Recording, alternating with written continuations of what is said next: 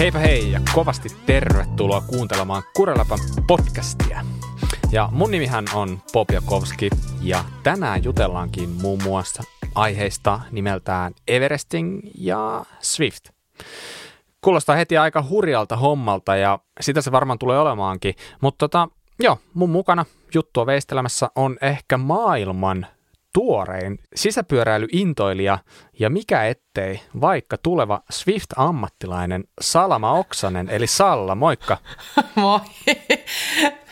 Intoiluun pääsi jo mukaan, mutta tästä ammattilaisuudesta missään no. asiassa, niin en tiedä. Katellaan. Katellaan kaikki ajallaan, kaikki ajallaan. Niin, just näin. Ja lisäksi linjalta löytyy ihan ehkä vähäsen kokeneempi sisäpyöräilijä ja kaikenlaisia hurja juttuja pyörällä puuhannut Teppo Laurio.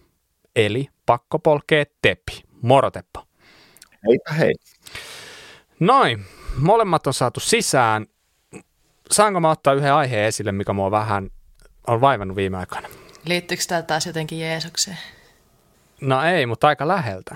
Liittyy meidän tunnariin. Mä oon todella väsynyt siihen. Sama. Mä en tiedä, Teppo, muistaakseni millainen meidän tunnari on, mutta se on Kyllä. päivääntynyt jo pahasti. Mitä me tehdään sille? No, en minä vaihtakaan. Tota, Parempaa. Niin, to, toi oli itse asiassa ihan hyvä, hyvä ajatus. Se vaihtaminen on kieltämättä käynyt itselläkin mielessä ja mä en tiedä, mitä te luulette, olisiko meillä niinku chanssiä saada tähän jotain ulkopuolista äh, vinkkiä, apua, jotain äh, niin kuin, ohjeita, että mitä tehdä. Jaa, kysyt se niin kuin suoraan kohta vai? Mä kuuntelen kanssa. no itse asiassa mä voisin kysyä Tepi sulta, koska mä, mä näin jossain videossa joskus, että sulla oli joku muu sauhma auki. Se tuli kyllä vähän jotain häröjä soundeja, ei ehkä ihan suoraan sellaista niin tunnarikamaa, mutta, mutta tota, sieltähän voisi tulla vaikka jotain sellaista meillekin sopivaa. No joo, kyllähän tuossa on tullut tehty kaikenlaista kaikenlaista, että jos sille ei tarvi grämmiä voittaa, niin keksitään jotain. Okei, okay, hyvä. Hieno. Hei, mä heitän kaikille muillekin niin kuin avoimen ää, haaste on ehkä väärä sana, mutta kumminkin tällaisen idean, että jos jollain on jotain ideaa, uutta ideaa meille tunnariksi, niin ai vitsi, kyllähän me nyt mielellään otetaan kaikki ideat vastaan. Me ei nyt ihan niin kuin suoraan luvata, että ollaan heti vaihtamassa just siihen, mitä satut ehdottamaan, mutta siis iso mahdollisuus on siihen. Tällä hetkellä me nyt ollaan sen verran, sen verran niin kuin pulassa tuon meidän tunnarin kanssa. Mm-hmm. Tai ainakin mulla henkilökohtaisesti tuntuu siltä. Mm-hmm, kyllä. Mutta katsotaan, mutta tosi mielenkiintoista olisi, jos jollain olisi heittää jotain. Siis meidän kuuntelijoiden keskuudessa saattaa olla, jos jonkinlaista, niin, niin seppää kyllä, että sieltä voi, sieltäkin voi löytyä vaikka ja mitä. Ja tepistä puhumattakaan. niin tota, Mm. Katsotaan, jos tässä vielä pitää mm. sinne musiikkimenneisyyteen palata hetkeksi. Onhan tuossa räppihommia edessä vielä. No niin, nyt mennään siihen parhaaseen ohjelmaosioon, nimittäin kuulumiskierrokseen. Tätä kaikki on odottanut aina, mutta tota, otetaan se siitä huolimatta. Eli Salla, kerrohan vähän, mikä meininki siellä Keski-Suomessa? Äh, ihan älyttömän hyvä meininki. Mulla on ollut hirveän hyvä viikonloppu tässä no, pohjilla. Loistavaa. Ja ehkä niin mikä pyöräilijöitä kiinnostaa, niin missä mä oon käynyt pyöräilee. Kävin Hankasalmella Häähninmäen ulkoilualueella pyöräilee. Ja ei tiedä paljon siellä on tuota polkuverkostoa, mutta siis sitä tehdään talvella pidetään auki polkuja siellä. Käytiin ajamassa semmoinen 12 kilometrin lenkura. Mutta ei ajettu tosiaan kaikkia mahdollisia polkuja, mitä siellä on, ja sitten piti vähän niin kuin oikoa takaisin autolle, lähetti vähän myöhään, niin pimeys, no ei ollut lähelläkään yllättää, mutta ei haluttu jättää mitään sattumavaraa. Niin, niin pääsin ulkona pyöräilemään ja uusi paikka, missä kävin tutustumassa, niin ihan sairaan kivaa. Mm, loistavaa. Mm. Toi itse asiassa olisi jännä, kun on tällaisia paljon tällaisia paikkoja, joista tuntuu, että mä en tiedä, onko siellä kesällä juuri minkäänlaista mm. meininkiä, mutta sitten talvella siellä on mm. ihan hillittömät talvipolut ja joku kolme snowdogia, millä ne ajelee niitä mm. auki. Saattaa Hankasalmella olla kesälläkin ihan hyvät meiningit, mutta on. en ole hirveästi kuullut kuitenkaan näitä ha- Hankasalmen tarinoita. Hankasalmellahan on siis yli 30 kilometriä pyöräilyreittiä Hähnillä ja mm. Hankasalmelle ajaa, tai tuohon Hähnille ajaa semmoisen vajaan tunnin tästä. en mä muista enää, miten pitkä matka sinne oli. Mutta vajaa tunti tästä nyt ajettiin siihen. Ja mun on pakko myöntää, että mä en ole käynyt aiemmin siellä. Mulla on ollut monta vuotta ajat, monta ja monta, mutta muutama vuosi ollut ajatuksen, että pitää lähteä kesällä ajaa. En ole tullut lähteneeksi. Ja et muutamana talvenakin ajatellut, että pitää lähteä ajaa sinne, no syystä tai toisesta. En ole lähtenyt ja nyt se tuli tehty. Ja pakko kyllä ehkä käy kesälläkin, koska siellä on paljon sitä polkua. Mm. Ja siellä on semmoinen korkea näköalatorni ja vitsi kaikkea mahdollista. Semmoista niinku, ehkä nyt ei semmoista niinku enduristi unelmapolkua, mutta enemmän semmoista niinku treffipolkua, että helppo lähteä, helppo, helppokulkusta polkua eri tasoisille pyöräilijöille ja aloittelijatkin pärjää. Niin, niin kesät, talvet sinne vaan. No niin, hienoa. Eli ulko, ulkopyöräilyä on harrastettu. Kyllä. Miten tuo sisäpuoli? No minä olen ajanut tänään ensimmäisen sisäpyöräilyharjoituksen tunnin mittaisen PK-lenkin heitin tuolla vierashuoneessa. Ja nyt minäkin olen taksari. Joka Taks. Pop ymmärti. Mä, en tiedä tietenkin Tepi, mikä tässä oli niin hauskaa, mutta kaikki, ketkä on niinku, jossain vaiheessa elämänsä asunut Keski-Suomessa, niin tietää, mitä on taksari. Tosin, mullahan meni siis kymmenen vuotta siihen, että mä luulin, että taksari on lihapiirakka, mutta ei se ollutkaan. Mutta taksari on siis, teille ketkä ette tiedä, niin Jyväskylässä kun meet grillille ja tilaat taksari, niin sä saat makkaraperunat tai niin kuin Kuopiossa sanotaan, niin sitä sun tätä. Ja nyt mä oon taksari, kun mä taksilla ajelin tuolla syklokrossilla, mikä siihen oli kiinnitetty. Joo, mä, tää oli tää niinku klassinen takin kääntö vielä viime jaksossa, mä, vai mikä jakso se oli, mikä ollaan tehty, niin mä olin sitä mieltä, että me kyllä tai oikein silleen niin tuosta sisäpyöräilystä välittää. Ja sitten jakso aikana huomas ihmiset, miten mun ääni vähän, äänessä alkoi kuulua intoa ja, ja näin. Ja sitten kotiutin tuossa viik- loppuviikosta taksitreineri ja kaikki härpäkkeet, mitä siihen tarvitaan, paitsi vielä ei ole sitä tuuletinta, ja mikä varmaan pitää hankkia aika pian. Ja ja kohta mä sitten varmaan se 50 ammattilainen vai miten tämä etenee. Puhutaan myöhemmin siitä, että miten nämä hommat tässä sitten etenee. Mutta siis Natures on mennyt, niin millainen se eka kerta oli? Yllättävän positiivinen. Siis pakko sanoa, että siis ensimmäinen viisi minuuttia, niin mä mietin, että mitä paskaa. Siis niin kuin oikeasti. Mutta sitten kun siinä pääsi vau, eka mä kuuntelin jotain podcastia, sitten mä olin että en mä pysty tähän ollenkaan, että mä menisin kuolla tylsyyteen siinä. Sitten mä kuuntelin jotain jotain tyttörokkia. Sitten mä sanoin, no ei vitsi, tämäkin vähän tällaista lällöä. Ja sitten mä rupesin kuuntelemaan jotain slip, Slipknottia. Ja sitten se rupesi niinku toimimaan. Ja sitten mä ajoin tunnin ja olin tyytyväinen. Mutta siis, anteeksi mä nyt kiroilen, mutta siis mä en ymmärrä, mikä ero siinä on, kun normaalisti kun mä ajan syklolla, niin mun takapuoli on ihan fine, mutta nyt mulla oli semmoinen, että mun perse halkea ja mä ajoin vaan tunnin, niin nyt kun täällä on tämmöisiä Swifti-ammattilaisia, niin mikä siinä on se juttu, että miksi, miksi mä menisin haleeta? Se pyörä on paikallaan. Joo. Siinä ei sitä pientä liikettä. Niin. Niin, no. aivan totta. No niin. Totta. Joo. Mutta joo, tämmöisiä, tämmöisiä kokemuksia niin kuin ensi, ensi näkemältä ja ensi kuulemalta. Ja se oli mukavampaa, mitä mä kuvittelin. Mä pakko sanoa, mä nyt varmaan siis vien tämän koko ajan tästä koko jaksosta, kun mä innostuin, mutta kun kerran kysyit, niin tuota, mä laitoin tuossa niin, äh, kun se tuli se paketti mulle, niin laitoin Insta, että okei, että ei mun pitänyt ikinä ruveta ajaa sisä, sisällä yhtään mitään, mutta tässä sitä ollaan. Ja sitten jengi laittaa mulle ihan hädissään viestiä, että toi on ihan hirveetä, että miksi sä tota teet, että alamäkipyöräily on paljon parempaa. Ja sitten mä vaan niinku ajattelin siinä, että no nyt puhutaan kahdesta hyvin eri asiasta, että en kai mä oleta saavani samanlaisia kiksejä jostain sisäpyöräilystä kuin alamäkipyöräilystä, tai mistä sen tietää, Tepi kertoo meille myöhemmin, että mitä kaikkea kiksejä siitä saa, mutta siis älkää pelätkö, jotka olitte huolissanne, nämä kaksi asiaa ei kilpaile keskenään, mä jotenkin ajattelen, että ne vaikka tukee toisiaan, niin, niin joo, tämmöisiä mietteitä. Mm, joo, ihan hyvä huomio. Ne ei ole toisensa poissulkevia. Ei. Näin mäkin sen on käsittänyt. Aina kuin tuo tilanne näin. Kyllä. Okei, okay. hyvä. Okei, okay. Tepi, no mitäs sulle? Mitä sun päivää? No, mitäs? Tässä on tälle päivää eka lenkki ajettu ja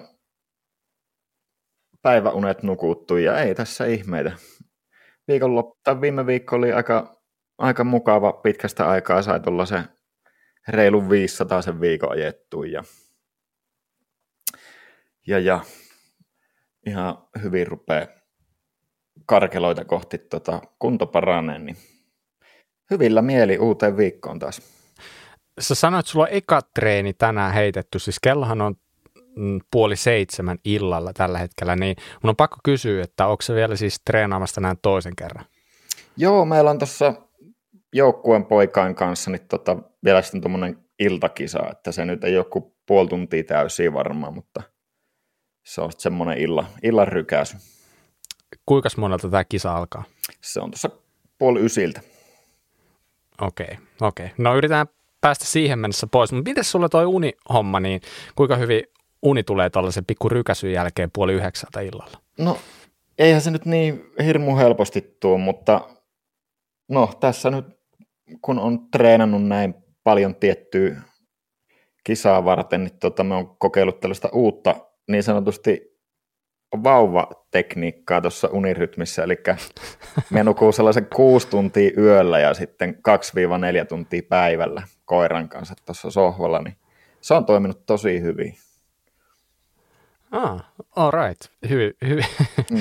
hyvin mielenkiintoinen. Nime, nimen perusteella on hyvin kiinnostava mm, kyllä.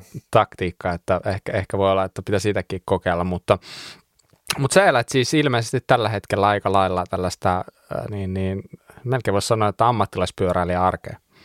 Joo, hyvin lähellä se menee, mutta tämä kun tätä sisäpyöräilyammattilaiselämää, niin tota, matkustaminen ei ole ihan niin tota, siinä pinnalla kuin tuolla niin kuin oikeassa pro, pro-elämässä. Että. Mutta joo, aika treenipainotteista ja kisapainotteista tämä nyt on ollut tässä tämän talven yli. Hei, kuulostaa tosi mielenkiintoiselta ja varmaan kohta, kohta palataan vielä Tepi noihin sun ammattipyöräilijäjuttuihin, mutta niin ennen sitä niin mä haluan Bob kuulla vähän, mitä sulle kuuluu. No niin, hieno. hieno. Mä pelkäsin, ettei multa kysytä, koska, koska tämähän oli se kaikkein mm. odotettu osuus. Ei kai, tämä ei varmaan ihan hirveästi kiinnosta, mutta siis, siis ei ole ollut ihan paras viikko nyt. Mulla oli tosi hyvä nousukausi tossa, mutta nyt taas ollaan niin kuin pahasti, pahasti tultu alaspäin ja syynä on ihan niin kuin rumasti sanottuna niin paskatauti. Hmm. Nimittäin paskatauti. Ihana. Niin, siis karua hommaa, mutta niin, niin, kävi, kävi silleen, että olin tuossa muksen kanssa uimassa ja innostuin, innostuin vähän liikaa ja tota, saatoin siellä lastealtaassa ehkä itsekin sitten hörppiä sitä vettä joka nyt ei ehkä ollut sitä kaikista puhtainta tällä kertaa.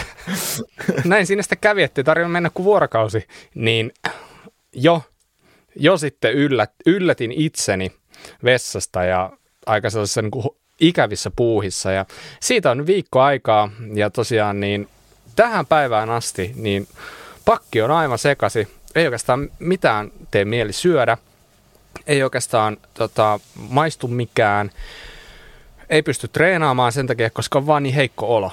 Et kun mm. ei ole niin energiaa, ei oikeastaan lihaksissa minkäänlaista pitoa niin sanotusti, niin, niin, niin tässä sitä ollaan. Mm. Mutta siis hei, jotain positiivista aina keksittävä. Mä oon pystynyt Swiftissä ruoamaan mun painoa alaspäin jo niin kuin pari kertaa. Toki, toki tota, mulla on kavereiden kesken sellainen sopimus Swiftissä, että tota, painoa saa ja pitää päivittää. Aina silloin, kun se laskee. tota, ylöspäin päivittämisessä ei, siinä ei ole niin, niin, niin hirveä kiire. Joo, se ei ole niin kiire sitten. Että, tota, mutta joo, jotain positiivista, että nyt on saatu ruuvattua painoa alaspäin, vielä kun pääsisi ajamaan, niin, niin. niin sitten kaikki olisi hyvin. No, mutta tota, tämä on tällaista ja parastahan tässä lystissä on tietenkin se, että muksuilla on ollut samaa tautia ja sitten kun oot itse siinä kaikista kauneinta tekemässä yksin siellä vessassa, niin sit sä alat kuulla sitä, että joku toinen alkaa tekemään sitä siellä sängyssään. Ja sun pitäisi olla vähän niin kuin kahdessa paikassa yhtä aikaa. Ja tota, niin, niin sit sä et ole ihan varma, että kannattaako siitä lähteä vai eikö siitä kannata. Mut, tämä, oli, mm, tämä oli viimeinen kerta, kun mä ikinä kysyn sun kuulumisia. Hienoa. Tuommoinen elämänmakuinen tarina kyllä. tämä on tällaista, tämä on tällaista täällä, mutta tota, hyvä. Ei oikeastaan mitään sen ihmeellisempää. Toivottavasti elämä jatkuu tästä pikkuhiljaa ja mulla oli tosiaan hyvä vaihe siinä, että pääsi vähän ajamaan Swiftiä ja ulos, ulkona ajelin aika paljon ja oli sellainen niin kuin kiva pieni noste. Ja tie, kyllä te tiedätte silloin, kun tulee sellainen pieni noste, niin sehän niin kuin motivaatio mm-hmm. aivan huipussaan. Ja mm-hmm. sitten kun tulee joku vastoinkäyminen, niin sit, sitten sit taas niin kuin romahtaa. Mutta tämä on tällaista autoliikettä ja se on, se on ihan fine. Mutta joo, mennäänpä tuonne Tepon, Tepon elämään nyt sitten oikein niin kuin syvälle. Äsken päästiinkin jo vähän esimakua maistamaan siitä, että tällä hetkellä eletään, eletään hyvin kurinalaista, suorastaan askeettista, tällaista niin kuin Swift-ammattilaisen elämää, niin tota, pakkohan meidän vähän niin kuin kartoittaa tilannetta, että kuinka tähän ollaan päädytty. Niin Teppo Laurio, kerrohan vähän, mikä mies, mikä mies sä oot? Mistä, mistä sä tuut? Sen verran mä tiedän, että sä oot ilmeisesti Kuopiosta, eli te olette varmaan Sallan kanssa jotain serkkuja kuitenkin, kaikki kuopiolaiset. Itse asiassa en ole Kuopiosta, tota, Savonlinnasta muutin Joesuun kautta Kuopio sitten tuossa koulu, kouluvuosien jälkeen, mutta nyt tässä Kuopiossa varmaan kymmenen vuotta majaillut ja savolainen kyllä, savolainen ihan. En, en lähtisi kulumallakaan varmaan tästä nyt. Ja tosiaan vähän pyörämekaanikkohommaa teen, teen noin niin kuin, kun ei ole pyöräily, pyöräilypainopistettä siinä, niin niin, no pyörämekaanikkohan ei ole pyöräilyyn liittyvä ammatti millään tavalla. Ja, ei, ei tietenkään. Ja, ja sitten musiikkihommia pyörittelin sitä ennen vähän ammatikseen ja sitten tällä hetkellä käyn sitten vielä noita valmentajakursseja tuolla UCI. UCIin alla, niin tuota, jos minusta vielä sitten pyöräilyvalmentakin vanhemmille päiville tulisi. Mm-hmm. Mm. Miten sä oot päätynyt pyöräilyn pariin alun perin? No, se on varmaan ton isopapan syy. Elikkä, Aha, okei. Okay. Eli itse kun oli pikku pikku poika, niin tota, isopappa opetti ajamaan pyörällä ja sitten ajettiinkin jo tota, semmoinen 60 kilsan päivä, kun en ollut varmaan edes vielä ala-asteella. Ja silloin iso, isopapalla oli kuitenkin ikä jo yli 80 ihan reippaasti, niin se, oli, se vauhti oli silleen tasapuolinen, että kumpikaan ei jäänyt jälkeen vielä siinä vaiheessa. Aika rajua hommaa. Joo, sit se on ollut vähän niin kuin sen jälkeen mukana aina. Aina. Se on ollut siellä maaseudulla Savonlinnassa semmoinen kaverin luoksen menotapa ja sitten koulumatkaakin 30 kilsaa tuli joskus ajettu, koska se on paljon mukavampaa kuin bussissa istuu. Mm. Eli Tätä lapsuudesta asti ollut tollaista, että matkat on pitkiä, et ole tottunut lyhyempään, niin, niin. aina pitää ajaa ja. pitkää matkaa. Sitten, no totta kai junnuna maastopyöräily kiinnostaa, koska on kaikkea hyppyreitä ja voi osua puuhun kovaa vauhtia, niin tota, se oli sitten kavereiden kanssa se pää, päälaji, ajella vähän alamäkeä ja oppia ja opetella temppuja ja murtaa luita ja kaikkea tällaista kivaa, mutta sitten vanhemmiten, kun siinä tuli, alkoi arkipyöriä ja piti vähän keksiä jotain muuta, niin sitten se pyöräily väh, vähäksi aikaa jäi, ja sitten vuosien tauon jälkeen me löysin pyöräilyn taas, ja sitten se olikin sileen renkaiset ja pitkät matkat, ja sitten siinä kesti taas pari vuotta, että löysin maastopyöräily uudestaan. Mm. Ja sitten kun löytyi maastopyöräily uudestaan, niin sitten löysinkin sieltä ne pitkät matkat. Okei, eli, eli Tepi sä oot semmoinen niinku, ö, no, tämmöinen niinku kulunut klisee, mutta pyöräilijä henkeä ja vereä, että pyöräily on sun sitä vapaa-aikaa ja sitä sun, sitä sun työelämää ja sitä sun ammattiurheilua tällä hetkellä. Joo, mutta ehkä sinne pyöräilyssä on itselle sellainen, että se on terapian muoto ja se on kuntoilun muoto ja se on sellainen laji, mistä voi tehdä niin vaikeaa, kun haluaa sitä itselleen tehdä. Eli mm-hmm. jos, jos sulla on into ajaa itseäsi henki, henkihieveriin, niin tota, mm-hmm. ei sun pakko se voi ajaa tuohon rantaan ja katella siinä maisemat ja tulla takaisin kotiin. Että. Mm-hmm. Se on tunnettu semmoisista hulluista kaikista tota, suorituksista ja semmoisista, mitkä kuulostaa siltä, että miten toi on edes mahdollista, niin maltatko sä tehdä sitä, että ajat rantaa ja otat iisisti? Joo, mutta niistä ei kehuskella tuolla netissä. ne on minun omaa aikaa. Niin. Eli tosiaan salassa päin teen sitten niitä sellaisia, mm. ei minkäänlaisia ajoja oikeastaan. Niin. Onko sulla niin kuin jonkin sortin urheilukilpailutaustaa pyöräilyn parista tai jostain muun niin kuin lajin parista niin kuin aikaisemmilta vuosilta? No, Savonlinnahan kilpaurheilun mekka, eli sieltä nyt ei oikein mihinkään pystynyt lähteä kisoihin eikä muuta, niin kisailut on aina johonkin kaatunut ja sitten ne mitä on, niin ne on jotain koulu, koulu, koulujen välisiä kilpailuita, missä sitten oli juoksu ja hiihtoneen, niin hommat, mihin pääsi kilpailemaan, mutta näistä niin sanotusti omista rakkaista lajeista nyt ei varmaan jotkut pikkulumilautakisat ja tällaiset, mutta... Onko sä niin mieltänyt itse aina pyöräilijäksi vai missä vaiheessa se on tullut siihen pisteeseen se sulla ei, koska mä olettaisin, että tällä hetkellä sä miellät itse kyllä aika vahvasti pyöräilijäksi. Joo, se oli vahinko. Se tapahtui mm-hmm. tuossa, en tiedä, kahdeksan vuotta sitten tai seitsemän. Joo. Se tuli just tämän, tämän jälkeen, kun löysin pyöräily uudestaan ja sitten jostain syystä huomasin, että mehän on tässä aika hyvä – Oliko se maastoa vai maantietä, mitä se silloin mm, Silloin ajoi? mulla oli, ekan kerran mä rakensin vaan semmoisen fiksi ja ajeli sillä ja sitten... Kiusasit sillä maantiepyöräilijöitä tuolla? No, en, en silloin vielä ruvennut siihen, mutta e, olisiko ollut toinen viikko, jonne mä ajan Kuopiosta Savonlinnan porukoitten luokseen.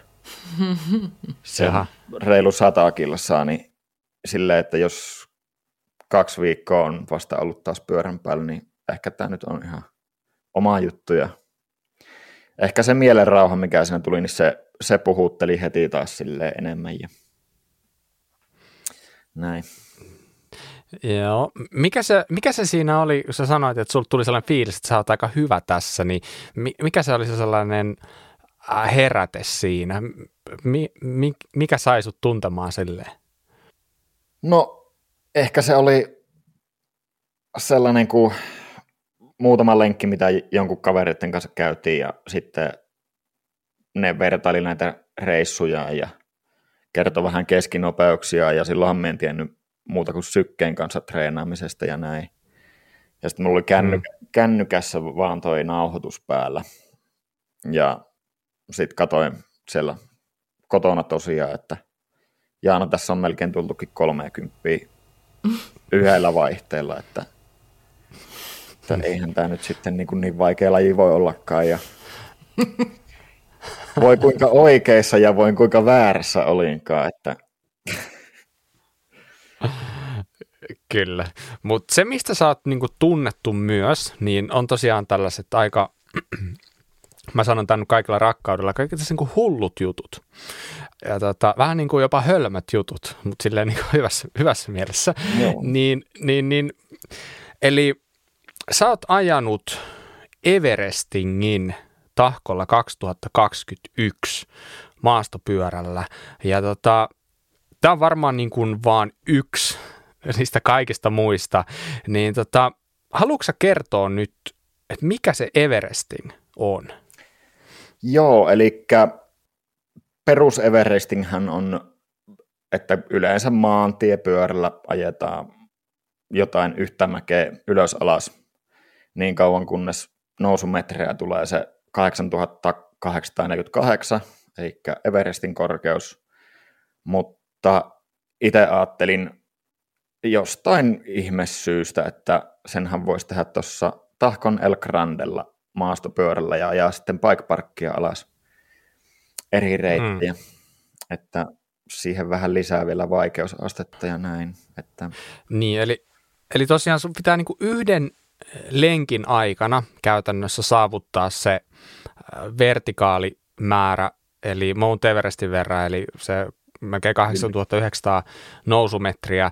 Ja tota, mm, mi, miten, niin kuin, miten sä sanot, niin onko, se niin kuin, onko se paha haaste näin niin kuin yleisesti ottaen? Onko, no. onko, se niin kuin, onko se mistään kotoisin? Onko se, pystyykö kuka tahansa siihen? Uh, sanotaan, että ei kannata ihan pystymme tästä lähteä.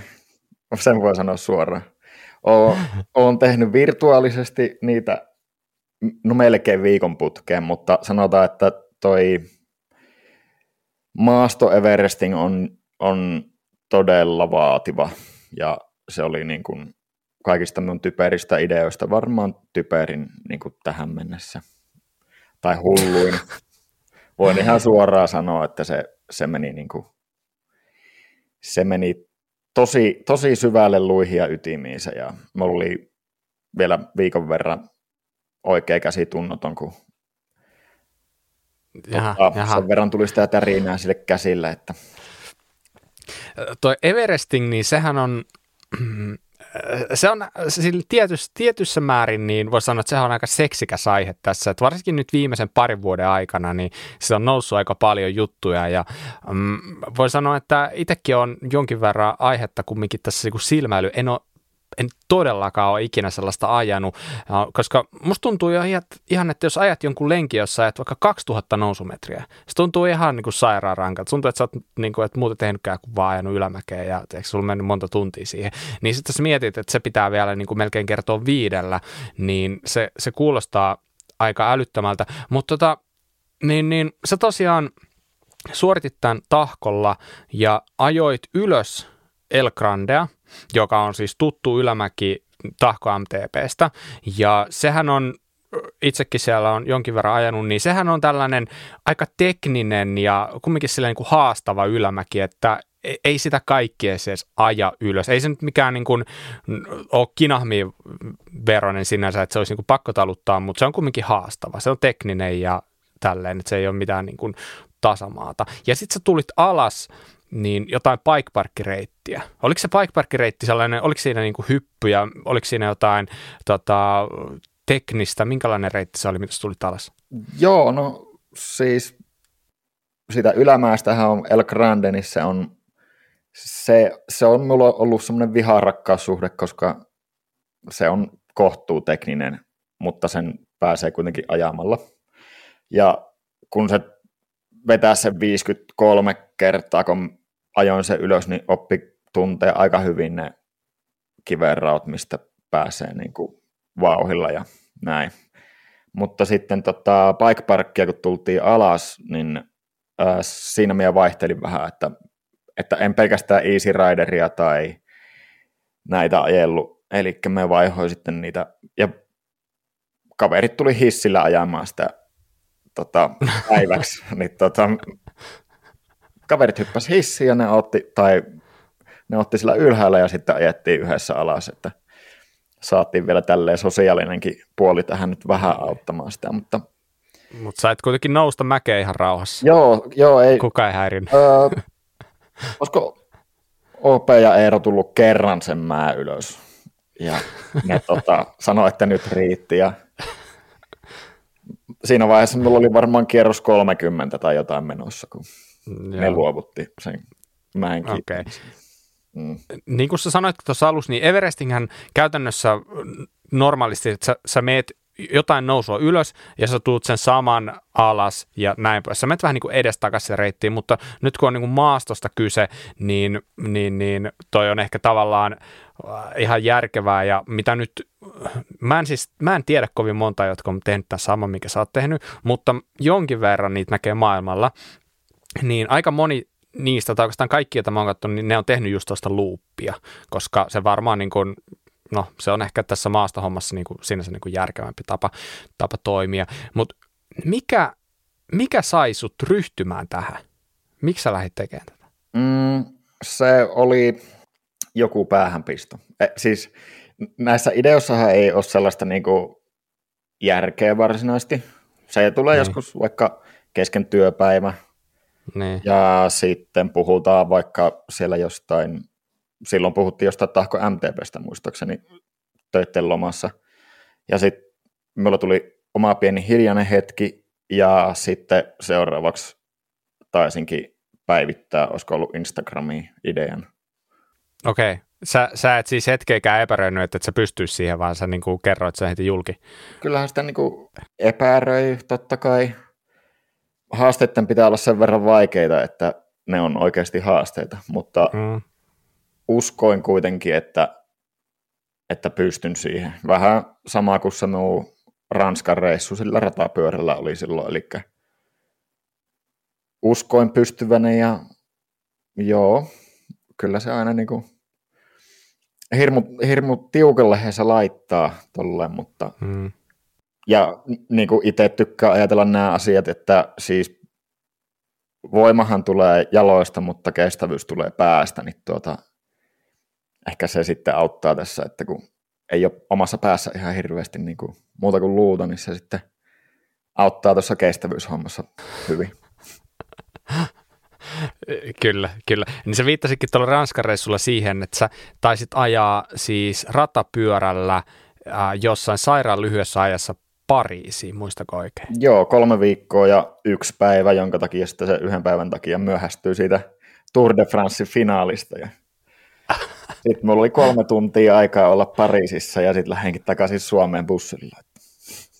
No niin, hienoa. Tämä ehkä niin kuin, vahvistaa vaan tätä mm. mielikuvaa, mutta tota, hypätäänpä takaisin tuohon Everestingiin, mm. niin, niin kun sä sait tämä idea, niin kauan tästä oli se toteutukseen? Uh, ideasta toteutukseen taisi olla, olisiko ollut joku kuukausi reilu. Okei. Okay. Kuulostaa aika lyhyeltä ajalta. Joo, se on, se on kyllä hirmu lyhyt aika se. Uh, tossa, niin hyvä aika harjoittelee tuossa kohtaa sitten. Sitten siinä, siinä, kun 20 tuntia oli jo ajanut sitä mäkeä, niin sitten tajusin, että se on kyllä liian lyhyt aika. mutta, mutta tuota, Mä olisin ehkä hoksannut toi jo aikaisemmin. Mm. Ja tota, se on ehkä itsellä on vähän sellainen tapa niin kun pitää sellaista kestävyyskuntoa yllä tavalla, että jos haluaa, niin voi ajaa 400 kilsan lenki. Eli niin kuin okay. kerta, kertalinttulla, että se nyt ei, siis hommat ei kaadu siihen, että ei olisi niin kuin ok kunnossa, että nyt, nyt on pakko myöntää, että en voi sanoa, että pystyisi samaistumaan tilanteeseen, mutta tota, mä yritän ymmärtää sua. joo, joo. Se, niin, se, se, on, okay. Se on sellainen, eli tuntuu nyt, että itsellä on semmoinen hyvä kestävyysgeeni tuolla noin ja näin, niin sitten se, ja sitten päässä ei ole niinku liikaa vasta, vastaanottavia tekijöitä, jotka sitten niinku niin, niin. sanoisi, että nyt et et kyllä lähde tällä aikataululla, että nyt treenaat vuoden tai jotain, niin ei, ei, en koe tarpeelliseksi aina sellaista. Uh, all right, okei. Okay. No mutta hei, mietitäänpä nyt tätä hommaa vähän sellaisen niin kuin, sä, sä nyt oot tehnyt tämän, sä tiedät vähän mistä on kyse, niin mä haluan kumminkin itse saada mahdollisimman paljon tietoa tästä, että minkälainen kokemus tämä on. Ihan, en, en väitä, että itse ikinä pystyisin, mutta voisin ehkä lähteä jotain puolikasta tai jotain ehkä harkitsemaankin joskus. Niin tota, miten sä, miten sä niin mietit, kun sä mietit sun suoritusta, niin mihin, voisiko verrata sitä yhtään mihinkään? Voisiko verrata, että tämä on niin sama, että ajaa niin tahko 240 kahteen kertaan tai jotain. Onko, se, onko tämä mihin, mitään, mihinkä sä voit verrata tätä niin kuin suurin piirtein siinä, että minkälainen fyysinen koettelemus tämä on, tai myös henkinen? Mm, no, pakko sanoa, että en ole mitään noin hirveitä kokenut ikinä. Mutta itselle minä sen tein, että tota, ää, sanotaan, että siinä koetoksessahan meni kuluaikaa 24 tuntia ihan niin kuin. Oliko se ajoaika, oliko sulla siitä paljon ajoaikaa, paljon taukoja, jonkinlaista? Mm, niin ajoaikaa taisi dataa. olla 21 ja joitain kymmeniä minuutteja. Että Joo. Sitten siinä piti syödä aina vähän nutella leipää ja sitten käytiin myös siinä panoraamassa syömässä lämminkin ateria, koska siellä puitteet oli sille aika hyvät ja silloin, Joo. silloin tarvits, tarvits, mutta tota, ö, en, en ole kyllä mitään noin rankkaa, mutta suosittelen ainakin puolikasta kokeilemaan, ei ehkä El Grandella, mutta jossain niin tuota, puolikas on varmaan ihan hyvä sellainen kokeilu, mm. että siitä voi löytää itselle ehkä jotain, jotain mm. siitä, että miten, miten niin löytää omat rajat, niin se tuo taas semmoista, avartaa vähän muuhunkin elämään ehkä katsetta. Että. Mm. Pitikö se paikkaansa nyt se huhu, että El Grande on käyty tasottelemassa sen jälkeen, kun sä oot käynyt siellä ajamassa ylöspäin sitä? Joo, sellaista huhua me kuulin, että siellä oli nyt El Grandelle ajettu tosiaan soraa. En tiedä, onko se koko pätkälle vai sitten vaan tietty osa. Mutta toivon, että se ei olisi ainakaan ihan koko pätkältä, että Mm-mm-mm. siinä olisi vielä sitten sitä legendaaristakin nousua jäljellä. Niinpä tässä vähän kuuntelen tätä, kun Bob kyselee sulta niin tarkkaan näitä tietoja, että onko Bob tilannut sinne semmoisen soralasti, että hän lähtee perässä tekemään tuon Everestingin sitten El Grandella vai mihin tämä juttu on päätymässä, mutta mä innolla seuraan täällä, että mikä on seuraava käänne tässä tarinassa. Sellainen, sellainen koko El Grande-pituinen mattohissi tai joku vastaava, niin tota, se, se, sitä ehkä tarvittaisiin. Mutta jos miettii tota, niin kun, just niin kun vaatimuksien kannalta, niin ää, va, minkälaisia niin kuin fyysisiä henkisiä vaatimuksia se vaatii? Kumpaa, niin kuin, kumpaa tässä niin kuin enemmän kysytään? Mm, se on ehkä henkinen on se, mikä pitää paketin kasassa, koska ö, ensimmäinen kolme tai neljä tuntia, sehän on älyttömän tylsää ja hmm. ö, silloin tuntuu vielä siltä, että tämähän on liian hidasta ja tässä menee mm. ikuisuus tälle. Tottahan se on, mm. ikuisuus siinä menee, mutta jos sä lähdet tyhmäille siinä heti ekoilla hetkillä, niin tota, ei sitä ole mahdollista selvitä.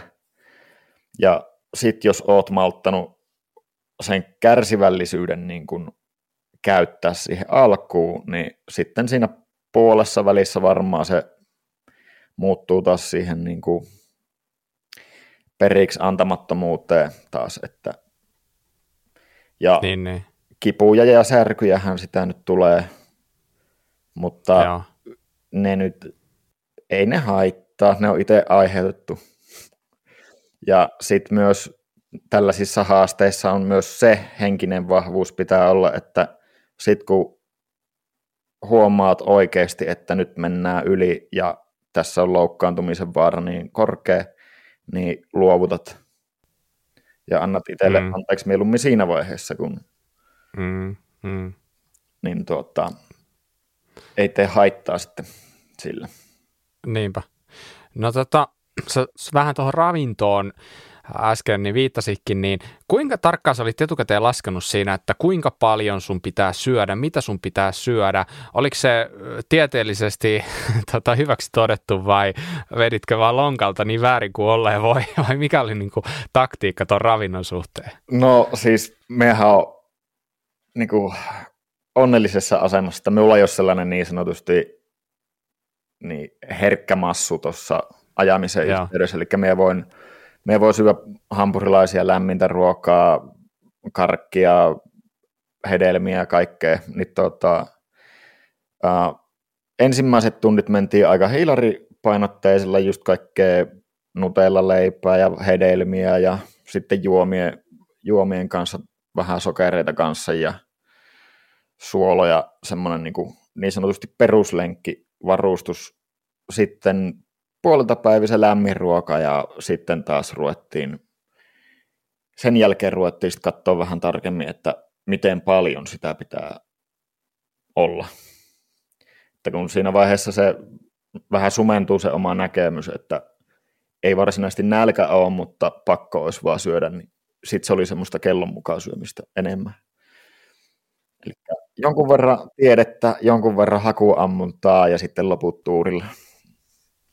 No, tuliko syötyä tarpeeksi? Pystyykö se syömään? Upposko se ruoka?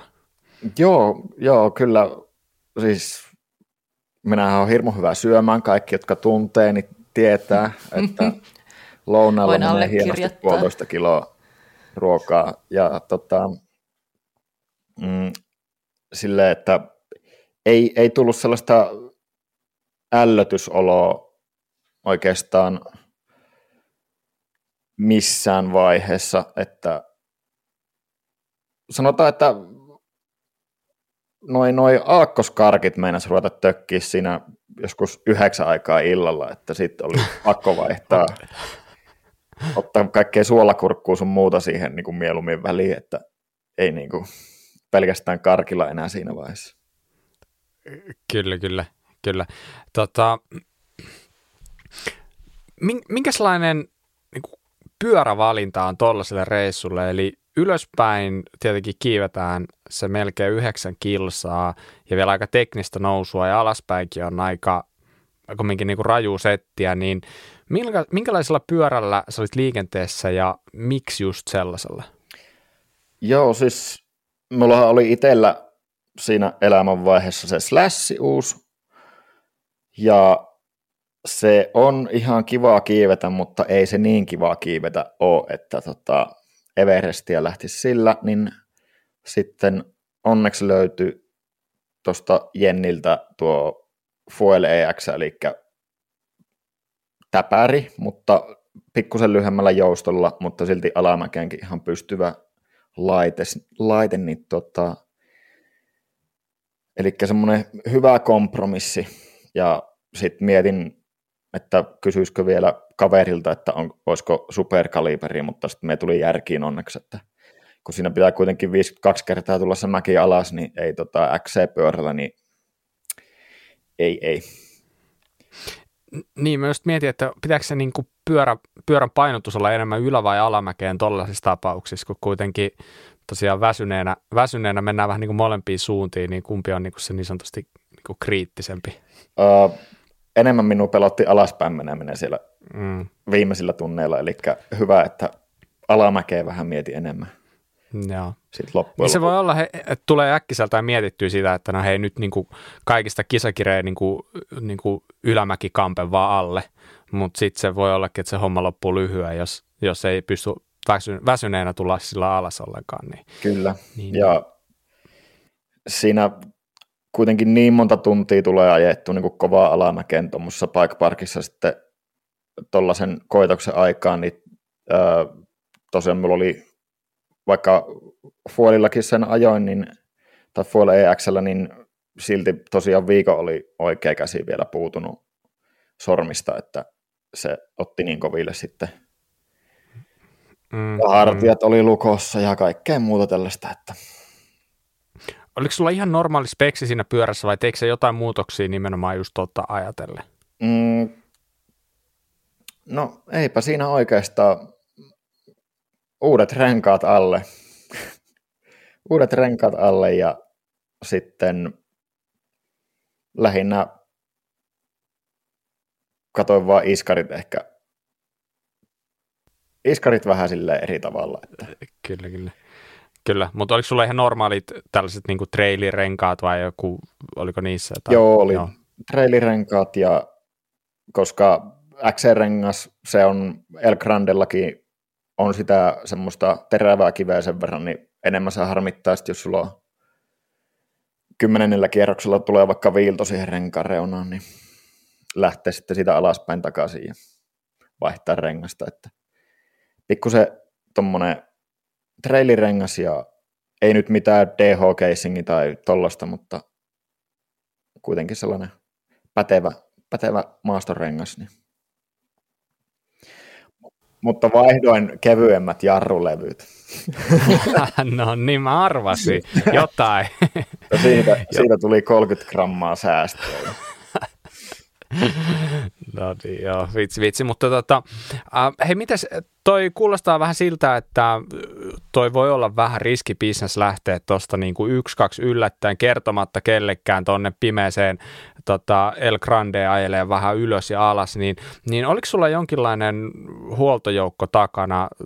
Tarviiko siinä vähän niin kuin ulkopuolista apua? Joo, äh, Jennihän lähti mulle huoltoautokuljettajaksi ja niin sanotuksi kokiksi, eli laitto voileivät pöydälle valmiiksi, kun oli ajamassa ohi siitä. Ja sitten tota, no hyvä, että oli siellä. Mulla kävi siinä tosiaan, olisiko aamun, aamun pikkutunneilla aurinko kun rupesi nouseen, niin siinähän kävi Jänis Kolari, ajoin Rusakon kanssa.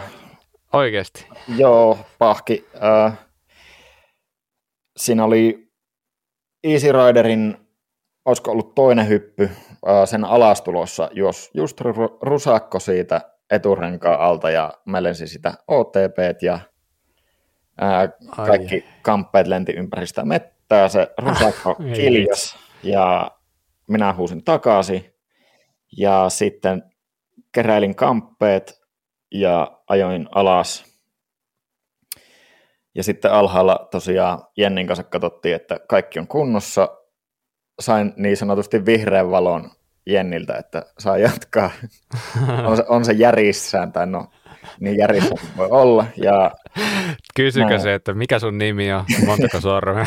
Suurin piirtein, jo. Sitten, Joo, jatkaa vaan. Sitten tota, ää, saatiin vielä sitä Jenninkin osuutta vähän kasvatettua, kun tässä Rusakkokolaarissa ää, mun Karminin näyttö meni rikki. Eli minä en enää nähnyt että monennella kierroksella monta metriä on noussut tai mitä aikoja tai muuta. Minä vaan kuulin siitä sen automaattisen piipauksen, kun se lähtee päälle ja menee autopauselle. Ja sitten ää, muistin vaan, että nyt on ajettu joku, olisiko 15 tai jotain kuitenkin. Mm. Ja sitten Jennin tehtäväksi tuli laske, että mones kierros nyt on menossa. Ja tässä kaikkein hauskinta on se, että sitten kun yöllä oli viimeiset rundit menossa ja rupesi satamaan, niin. niin me menin kysymään Jenniltä, että mones kierros on auto ikkunaa kopuuti, niin se oli nukkumassa siellä autossa ja sanoi, että en minä tiedä. Laske itse. Joo, ja sitten, sitten mä ajoin, ajoin niin kuin sen, ajoin sen viimeisen kierroksen siitä ja sitten tota, ylhäällä ylhäällä, niin kun, kun tämä oli tehty, niin totta kai sinne pitää räjähtää itku itsekseen sinne vesisateeseen ja sitten tota, kun se Karminin autopausehan toimii sille, jos on näyttö rikki tonni kolmekymppisessä, että sieltä voit tallentaa sitä ajoa, jos akku ei lopu. Vaan niin. pitää odottaa, että akku loppuu ja okay. sen jälkeen se tallentuu automaattisesti ja siellä saat vedettyä sen sieltä sitten Joo. ulos, niin tota, seuraavana päivänä vasta joskus sitten herättyä, niin tota, sain Carmenin taas päälle ja se laittoi sen autotallennuksen tuonne Stravaan puolelle ja sitten jännäsin siinä ja sitten oli, mitä se oli, 8900 ja jotain, niin kuin, ah. ja se meni sille reippaasti yli, niin se, se oli tota sellainen seikkailu tosiaan, mutta joo, huolto, huoltoauto tarvii. Tuo aika hauska tuossa Everestingissä, kun tuntuu, että se, se data on tosi merkittävässä roolissa. Että jos sulla ei ole sitä dataa, niin sit, sit sulla ei ole sitä suoritusta. Se on niinku yhtä kuin sä et ole ajanut. Niin, jännä. Että kyllä niitä on ajettu jo pitkään, mutta sitten just, että niin, jos ei ole niin. Stravassa, niin onko sitä tapahtunut? Niin, koska siis tällainen tornihuhu kertaa täällä paikallisessakin kesken. Täällä siis, täällä on muutama sellainen äh, kova, kova tyyppi täällä meillä päin, jotka ajoi tuossa paikallisella mäellä sen sille, että ne ajoi niin hiekkatietä ees taas niin kuin mm. maastureilla sen. Ja, tota, ensimmäinen yritys niin tota, päättyi siihen, että kävi just tällainen vastaava, että tota, niin, niin se näyttö meni rikki ja sitten siinä meni jotain vettä ja se tilttasi se koko laite ja se oli jo niin kuin pitkälti yli puolen väli siinä kohtaa. tota, sitten se, mä en muista kauan siinä meili, muut, muutamia viikkoja, niin sitten se ajoi se uudestaan ja sitten se sai se ajettua. Mutta tota, se oli vähän jotenkin koomisen kuulosta aluksi silleen, että no hei come on, että haittaako se, että sulle ei ole sitä dataa. Mutta tota, kai jos sä haluat Everestin kerhoon niin kuin virallisesti, siitähän löytyy oma nettisivu ja sun pitää lähettää joku hakemus sinne. Kaikki Joo, niitä, eihän tota, me edes laittaa hakemusta sinne.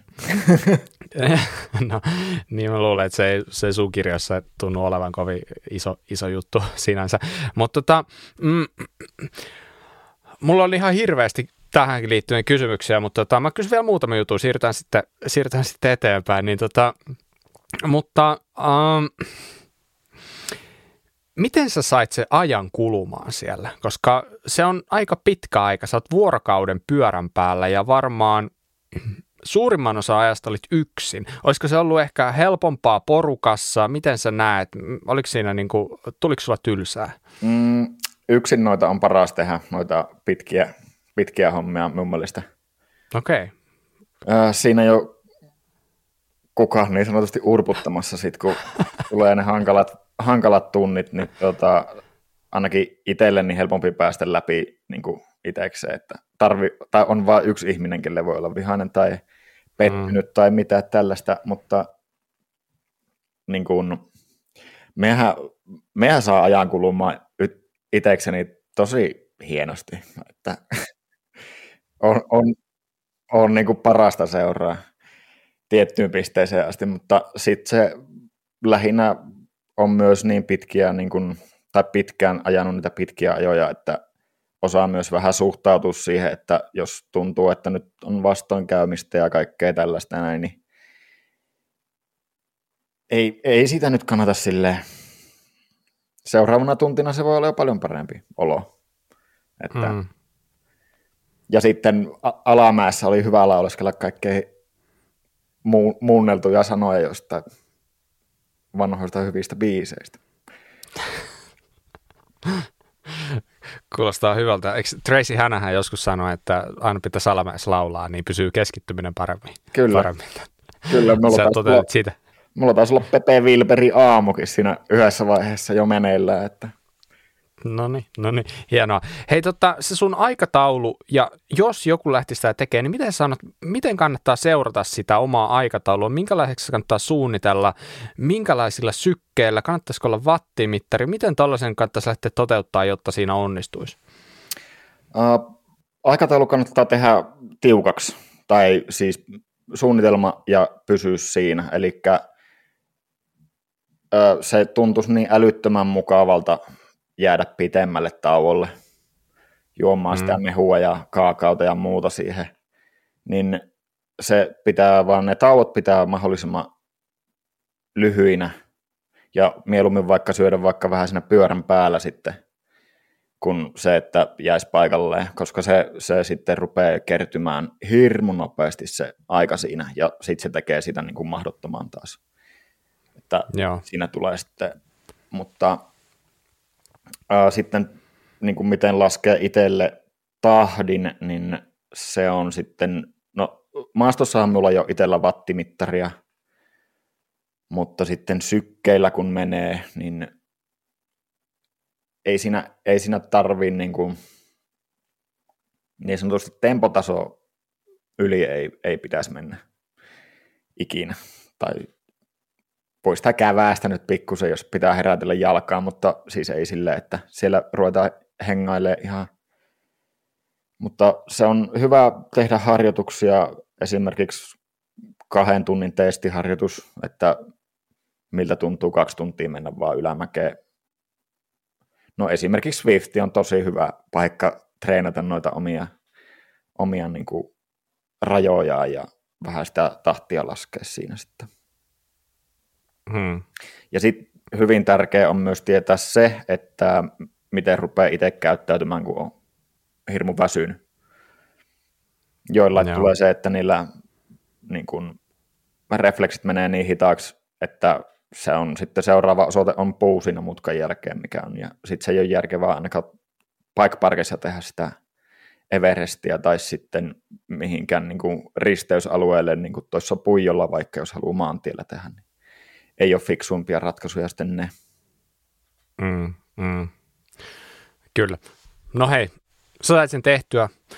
Minkälaiset tunnelmat siitä jäi? Mikä oli, mikä oli siisteintä? Uh, no, siis ensimmäisen tunninhan minä varmaan itkin siinä sitten, kun pääsin perille. Tota, hyvä, että sain kädet irti tangosta. Oli niin kipeänä näpit ja sitten tota, hyppäsi autoon. Ja tosiaan viimeisille nousulla saatiin vielä sade siihen yölle, niin pysyi sitten kroppa viileänä kivasti. Ja, mutta oli oli niin, kuin niin kaikkensa antanut olo, että ei siinä, niin kuin, ei siinä sillä hetkellä varsinaisesti fiilistellyt mitään vielä, mutta sitten pari päivää sen jälkeen, kun rupesi sitten miettiä, että mikä oli sitä siisteintä, niin ehkä se oli se aamu auringon nousu. Joo. Ja silloin tota, ajettiin vielä yhdessä siihen huipulle, kun aurinko oli nousemassa ja sitten siinä hengattiin hetki ennen kuin lähdettiin sitten alas, mutta se oli kohtuu, kohtuu siisti. Ja totta kai sitten kun kaverit tuli sinne bike parkkiin, niin oli se siisti silleen, silleen tota, kaveritten kanssa ajella bike parkkiin, vaikka nyt vähän eri tavoilla mentiin ylös, mutta ja en, mm. en lähtenyt legendaariselle sitten poikien kanssa. tunnen itteni myös, että osasin sanoa siinä, että en, en nyt lähde tähän, tähän rakoon sinne. Okei. Okay. No hei, voiko suositella tuollaista temppua kenellekään? Joo, kannattaa. Älyttömän hyvä idea. Kerran viikossa. Älyttömän hyvä idea. Ei, mikä voisi mennä pieleen. mutta siis, joo, jos, jos on yhtään sellaista taustaa tai näin, niin suosittelen todella siisti. Kyllä, vaikka nyt vaikka hurjia mielikuvia välissä loitkin, niin kyllä mä en tiedä mikä siinä on, mutta joku siinä viehättää, pakko myöntää. Mutta tota, ehkä mäkin onneksi vielä toistaiseksi tunnen rajani, ainakin luulen niin. niin tota. Kyllä sieltä uuden itsensä aina löytää noiden, noiden reissujen varrelta, että se ehkä siinä kiehtoo. Kyllä. Right. Mikä, to, mä, mä just mietin tuossa sitä, että toi on varmasti sellainen tilanne, missä oppii itsestä ihan älyttömästi. Oliko tuossa, haluatko jakaa vai onko, onko tämä liian henkilökohtainen kysymys, mutta mikä on joku juttu, mikä tuo Everestingin aikana oli semmoinen, minkä, mitä sä opit itsestäsi? No oikeastaan samoja aiheitahan siinä pyöri mielessä kuin siellä Ranskan reissulla ja sitten noissa muissa pitkissä rupeamissa, mutta se on lähinnä sitä sellaista, no, niin sanotusti rikkoutumaton olo. Ja silleen, että tuntuu, että se, se mikä siitä saa irti, niin tota, se kestää kyllä ihan muutaman viikon, että jos tuolla arkielämässä joku pikkuhomma tulee vastaan, niin tota, saattaa sille vähän naurahtaa, mutta ei se paljon siinä kupissa sitten paina. Niinpä. Aika hieno. Mm. Hyvä. Hei, siirrytäänpä eteenpäin tähän sun, sun tota toiseen tota pimeään puoleen, nimittäin Swiftiin.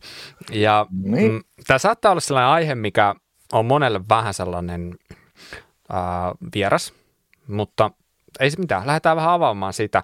Niin Swifthän on siis tällainen, mä miellän sen vähän niin kuin pyöräilypeliksi. Se on tällaista niin kuin e-urheilua. Ja tämä on niin kuin yksi tällainen mielenkiintoinen juttu, minkä mä pongasin, mikä ehkä vähän avaa sitä tällä hetkellä, niin on se, että mm, löytäinen juttu, missä kerrottiin, että kaksi isoa pyöräilykilpailua järjestettiin päälletysten. Toinen oli naisten äh, Flanderin ympäriajo, joka on siis yksi näistä klassikokisoista. Ja samaan aikaan sitten Los Angelesissa ajettiin äh, tällainen naisten sisäpyöräilykisa tonne Flanderin ympäriajoon osallistui 140 ammattilaisnaista. Tähän Los Angelesissa tapahtuneen sisäpyöräilykilpailuun 10 naista. Hm. No, Flanderin ympäriajoon voitti tällainen kuin Anna van der Brecken, hollantilainen kilpailija. Hän pokkasi siitä voitostaan 1415 dollaria. Kun taas tässä saman aikaan järjestetyssä kisassa Los Angelesissa, jonka voitti tällainen 42-vuotias Carrie Conabier, joka on tällainen ammattilaispuutarhuri Yhdysvalloista. Hän tienasi siis samasta kisasta 7800 dollaria. Niin mitä ihmettä tapahtuu pyöräilysaralla tällä hetkellä, koska nämä kaikki Paris rupeaa, Flanderit sun muut, ne on niin kuin suurimpia kisoja, mitä on tarjolla. Okei, nyt me puhuttiin naisten kisoista, mutta siitä huolimatta. Ja nyt joku puutarhuri, anteeksi, nyt tämä on vähän raflaavasti sanottu, mutta joku puutarhuri tulee ja voittaa kisa, jossa on kymmenen henkilöä mukana ja tienaa siitä melkein kymmenkertaisen määrän rahaa. Teppo, mitä täällä tapahtuu tällä hetkellä tämän niin pyöräilykeskuudessa? Uh, siis sanotaan, että pyöräilyn keskuudessahan nyt ei välttämättä ihan hirveätä muutosta, mutta tähän viereen on kasvamassa tämmöinen uusi juttu, kun niin sanotusti e-sporttipyöräily.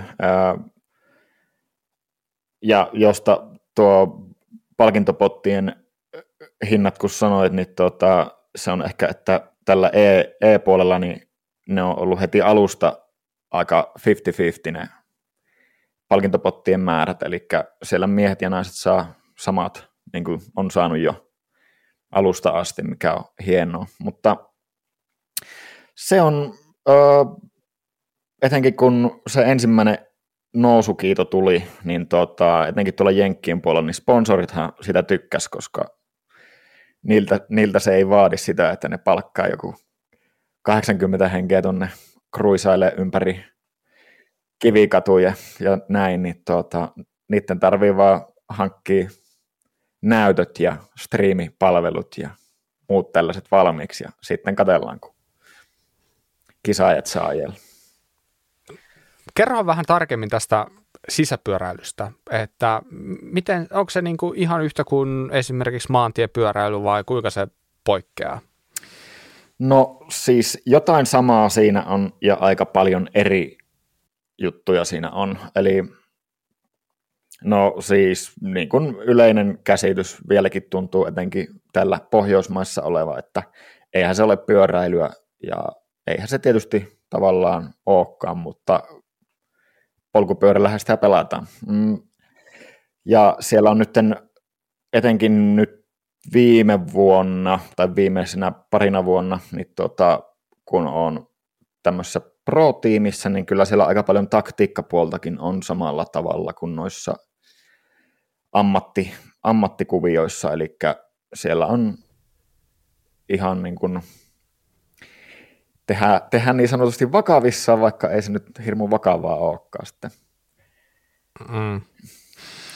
Mutta jokainen kilpailee siis sit omasta hikiluolastaan, eli omasta, omasta kotoa käytännössä. Joo, eli tällä hetkellä ei noita live-tapahtumia ole ollut muutamaan vuoteen, koska tapahtui tuo yksi lunssa tuossa, ja se esti sitten näiden isojen kisojen järjestämisen, mitä ennen oli, mutta sitten myös se oli toisaalta onnenpotku, että tuli tämä UCIin virallinen MM-kilpailu myös, niin kuin virallinen äh, Swifti MM-kilpailu sen myötä, että ammattilaispyöräilijätkin rupes ajamaan sitten Swiftissä ja sitten siitä tuli semmoinen niin sanotusti vähän hyväksyttävämpi laji myös niin kuin hmm. harrastajien silmissä. Miten se käytännössä niin kuin homma nyt niin kuin toimii, että jos sä haluat lähteä, tuntuu, sus tuntuu siltä, että nyt niin kuin pyörä kulkee ja mä haluan lähteä nyt ajaa, ajaa kisaa tuolla treenerillä sisähommissa, niin miten se homma toimii ja mitä, mitä sä tarvit siihen ja kuinka sä, kuinka sä pääset niin kuin eteenpäin, kuinka susta tulee tähti? No, äh, helppohan se on tälle tämä on just tämä, että kun on niin, niin monta vuotta tämä tehnyt, niin miten tämä supistaisi nyt lyhye, lyhyeseen kuvaukseen, mutta äh, suosittelen hankki äly, älytreineriä, eli mikä mukauttaa tosiaan siihen maastoon. Sen, se tekee sitä kisaamisesta mukavampaa ja myös niin kuin tasaväkisempää niin kuin tietyllä tapaa, niin sellainen treeneri, mikä vähän mallintaa ja mikä on tarpeeksi tarkka. Sitten kannattaa ottaa selvää sitä omasta FTPstä. Silloin löydät oman kisan tai oman kisatason, joka tekee sitä mukavaa. Ja sitten kaikkein parasta, mitä voit tehdä, niin liity johonkin joukkueeseen. Okei. Okay. Silloin silloin sinua autetaan, siellä olet kavereita sieltä ja joukkue eteen on niin paljon parempi ajaa kilpaa, ja sitten se rupeaa se kisa niin kulkemaan oikeasti vasta. Kun miettii noita joukkuehommia tuolla niin maantiepuolella, niin ei sinne niin vaan liitytä täällä niin kuin kadunmiehenä, että mi- miten, miten tämä homma niin eroaa tässä? Eli no Swiftissä on tie, niin kuin monia avoimia joukkueita, missä on niin kuin tuhansia ja tuhansia jäseniä, jotka on niin kuin, just niin kuin bämbämit ja muut tällaista viisikymppistä leidiä, jotka ajaa niin kuin naisten porukassaan sellaista niin kuin, onko se D-kategoriaa, eli ihan siellä, mutta niillä on hirmu hauskaa ja ne pitää yhtä siellä. Eli tällaisia tiimejä on paljon ja sitten on myös näitä niin sanotusti elitetason, mihin sitten vähän on tarkemmat kaikki kriteerit, eli pitää olla tarpeeksi näyttöä ja pitää olla niin kuin kaikki suoritus, suoritushommat kunnossa. Mutta kyllä, kyllä mahdollisesti löytää niin kuin hyvin pienelläkin ettimisellä itselleen jonkun joukkueen ja paikan. Ja sitten jos et muuta keksi, niin FZR Suome, Suomesta, niin tuota, sinne vaan saa puhua vielä suomeakin niissä kisoissa. Mitä se joukkueeseen kuuluminen niin kuin käytännössä niin kuin tarkoittaa? Se, että sä saat pistettyä sun nimen perään jonkun sellaiset tagit siihen, mit, mitä muuta? Eli no esimerkiksi ää, pääsee ajamaan Swift Racing Leaguea, jossa on joukkuepisteisiin tota, perustuva niin kuin ranking, eli siellä ei ole yksilökilpailu varsinaisesti, vaan joukkueelle kerätään pisteitä. Hmm. Sinne ei yksilönä pääse ajamaan, ja sitten muutenkin esim. joukkue aika-ajot ja muut tällaiset, niin ne sitten on semmoisia niin kuin Swiftin hienouksia, mitä niin kuin ei muuten pysty tekemään, ja ne on niin kuin itselle ollut sellaisia. Ja sitten totta kai joukkueen Discordit on ihan älyttömän hienoja paikkoja. Sieltä löytyy vaikka millaista porukkaa. No niin, kuulostaa hyvältä. Hei, mm. tota, eli toisin sanoen, mm, kun sulla on se sun treeneri siellä ja äh, sit sä pystyt osallistua kilpailuihin, ja niitä kilpailujahan taitaa olla silleen niin kuin tyyliin niin kuin 50 kisaa tunnissa, no okei, nyt on ehkä vähän liiottelin, mutta 20 kisaa tunnissa vaikka, sanotaanko näin, se voi pitää paikkansa jossain tapauksessa, niin sä voit osallistua ilmaiseksi, eikö näin? Kyllä. Mihinkä kisaan vaan, ja kun sä ajat niitä, niin sä tietyllä lailla varmaan niin, kuin, niin sanotusti voi sanoa, että sä kerät pisteitä niin kuin lainausmerkeissä, joka nostaa sua jossain rankingissa Joo. ylöspäin. Ja sitten kun sä oot tarpeeksi kova, niin sul voisi olla ehkä sauma sellaiseen pro-sopimukseen. Joo, se on yksi, yksi tapa lähteä hakemaan sitä sitä paikkaa. Nyt toki on tuommoinen Tiny Race-sarja, jossa ne ranking-pisteet tulee vähän, vähän liiankin helposti, mutta sitten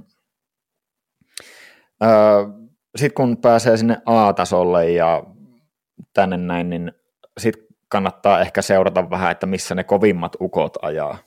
Hmm. Ja lähteä niiden kanssa sitten tappelee siitä. Okay. Niin sieltä ehkä sitten joku saattaa huomata, että kato, tämä on ollut täällä jo kolmatta viikkoa nyt tässä samassa, samassa niin kuin, samalla kentällä ja menee ihan hyvin, että ja yleensä Alright. esim. meidänkin, meidänkin joukkueessa niin kyllä johtokunta kysyy meidänkin mielipiteitä, että otetaanko tällainen kaveri, että näyttää aika osaavalta kaverilta ja niin suhteilla myös pääsee. No, niin. Salla. Hei. Joo, mä jo hymyilen täällä. Sal, mä kattelinkin, että Sallalla on joku uusi, uusi paita. Joo. Okei, okay, hyvä. Hei tota, no niin, nyt on hyvä aika peruuttaa pikkasen. Mm, ja mm, Sä Teppo siis ajat tällä hetkellä Swiftia ihan niin kuin tuntuu, että päiviä öin, siltä se ainakin näin sivusta seuraajalle näyttää, niin mistä, mistä tämä on tullut? Mikä, mikä on sun tarina tähän pisteeseen nimenomaan tässä niin kuin Swiftissä? Uh, homma alkoi itse asiassa siitä, että sen Ranskan reissun jälkeen kävin tuosta Iikan pyörävarikolta silloin ensimmäisen treenerin hankkiin, koska halusin treenata seuraavaa tämmöistä ulkona oli silloin suunnitelmissa ajaa Suomen läpi homma. Hmm. Ähm, tai joku, joku tällainen tosi järkevä haaste. Sitten äh, siinä tuli kolme tai neljä eri niin kuin, treenisoftaa, ilmasta kokeilujaksoa, mutta sitten huomasin, että Swifti ja että mikä tämä on, siellä oli porukkaa paljon, siellä oli kaikkea niin kuin ja sitten se oli semmoinen peli nimenomaan, että mm. Kun, kun rupesin keräämään niitä kaikkea pätkejä ja saavutuksia ja muuta, niin me oli jo sitten sen verran koukussa, että sit siitä ei enää niin kuin päässyt irti. Anteeksi, mikä vuosi tämä oli? Mm. Kauanko tästä on? Onko mulla nyt, mikä se on, 2017, 18, mm. siinä taitteessa varmaan. Okei, okay, okei. Okay. Siitä, on, siitä on jo jonkin aikaa. Sä, Joo, sä oot vähän aikaisemmin herännyt tähän kuin me. Joo, se, se, oli, se oli silloin paljon hiljaisempi paikka se Swift. Okei. Okay. Nyt se ei ole enää hiljainen, kun Sallakin on siellä. Onneksi siellä ei ole proximity siellä. niin. Onneksi ei ole proximity chattia, kuuluisi aina sieltä vuoren takaa, kun Salla tulee. Just näin. Mutta ettäkää vaan teidän kuulokkeet, vaan miten se menee. niin, niin. Joo, mutta niin, sanoppa vaan, miten siitä, miten siitä homma jatkui sitten? Sä pääsit vähän niin kuin, sait sen ensimmäisen ilmaisen annoksen, jäät koukkuun ja Joo. miten se yleensä menee? Kyllä, näinhän se, näinhän se menee ja sitten olisiko ollut toinen vuosi, niin me huomasin sitten, että Twitchissä striimaa vähän porukkaa, ja sitten sieltä löytyi Aku. Ja sitten laitettiin seuraavana vuonna, muistaakseni, tuo FZR ruvettiin kyhäilemään, ja saatiin suomalaista porukkaa sinne, ja olikohan, sit, no mehän nousi Aahan sitten yllättävän nopeasti, öö, se oli jo varmaan toinen tai kolmas vuosi, kun olin Swiftissä, ja sitten se ei vaan pysähtynyt se kehitys jostain syystä. Sitten kun ajoin niin paljon osaa syy, että ja sitten tota, mm, sit siitä päästiin ajamaan tosiaan tuolla suomalaisella porukalla, ajettiin sitä Swift Racing Leaguea, ja sitten mä ajoin jotain näitä isojen poikien kisoja kalaskappia ja näitä ekoja tämmöisiä niin sanotusti eliittitaso hommia, mutta silloin sinne pääsi vielä niin kuin yksilöurheilijana. Ja sitten seuraavana vuonna rupesin kysyä, että olisiko Suomesta tonne Racing Leaguea tiimiä.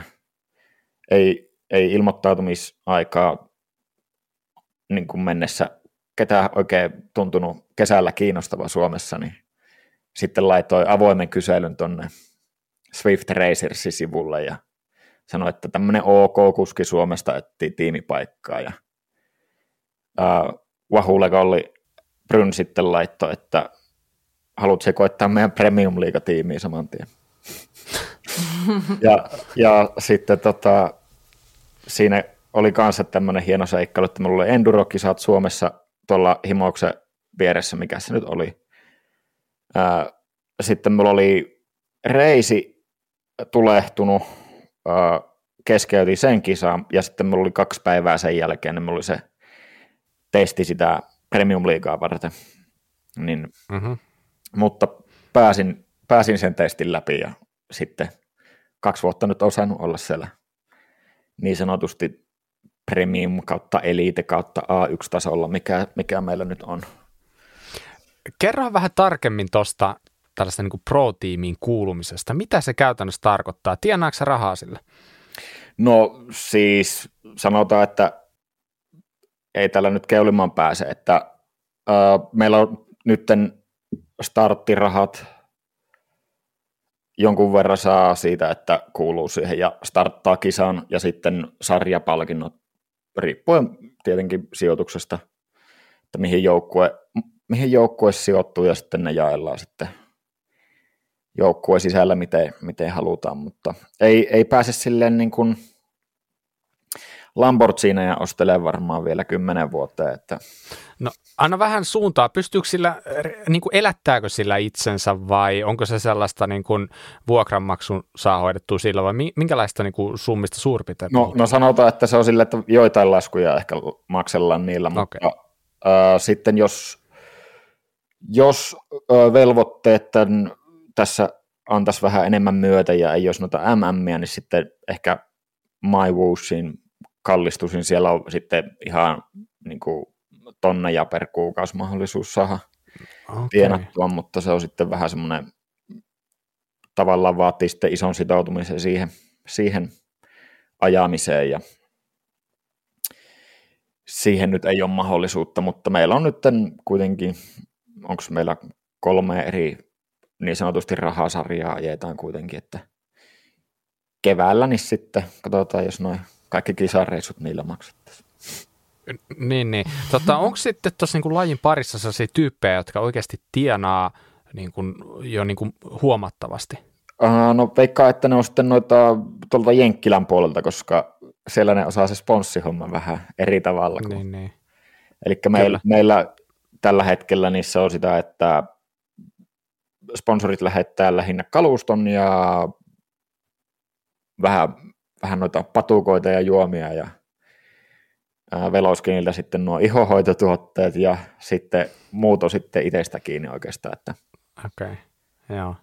Eli, eli voisiko, voisiko kuvitella, että tuossakin on aika paljon potentiaalia vielä tuossa hommassa? Joo, joo, kyllä siis tämä on, ja ehkä Swifti, no katsotaan kuka, kuka polttaa roviolla tästä, mutta ää, viime vuonnahan, kun oli tämä pandemia vielä tai niin, viime talvena, niin tota, silloinhan oli hyvässä nosteessa tämä e-urheilu ja ää, Premium Liiga ajettiin niin, että Swift Racing Liigan kanssa samaa rataa, mutta päivää ennen.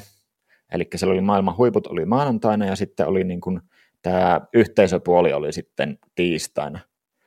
Niin ne tiistain kuskit halusivat totta kai katsoa sieltä vähän vinkkejä ja näin, niin se oli silleen niin kuin katsojille ja ehkä meillekin vähän parempi diili, mutta nyt tämä kausi niin ollaan tavallaan menty niin paljon sinne e-urheilullisempaan puoleen, eli joka kisassa on ollut eri formaatti, ja sitten sanotaan, että jos se ei ole niin sanotusti työ niin kuin mm. katsojalle, niin tuota, ehkä niitä formaatteja ei sitten kaikki jaksa opiskella, ja sitten kun ne tulee katsoa sen kisan, niin se voi mm. olla välillä vähän niin kuin jännä katsoa, että mistä, mistä kukakin saa pisteitä, miksi nämä ajoo vain 300 metriä, ja miksi nämä ajaa nyt seuraavaksi kaksi kilsaa, ja tällaisia, niin että tämä on tämä murrosvaihe ehkä, niin uusi laji, että tässä haetaan vielä sitä kultaista keskitietä.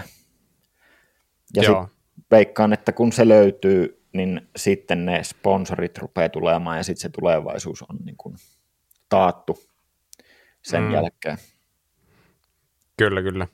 Joo, toi kuulostaa sellaiselta niin kuin helpolta lajilta niin kuin sponsoroida ja tavallaan niin kuin, mä oon miettinyt tuota tiimihommaakin, että niillekin se on tavallaan niin kuin, tuollaisen tiimin pyörittäminen on aika paljon helpompaa mitä oikeassa elämässä. Se mm. ei mitään niin kuin logistiikkajuttuja, jos kisat ajetaan tälle etänä, niin kuin tällä hetkellä, niin hommahan on niin kuin, ei siinä niin kuin ole, ole, ole juurikaan mitään tehtävää verrattuna sitten niin kuin normaaliin elämään, mitä kaikkea se tiimitoiminta pitää sisällään.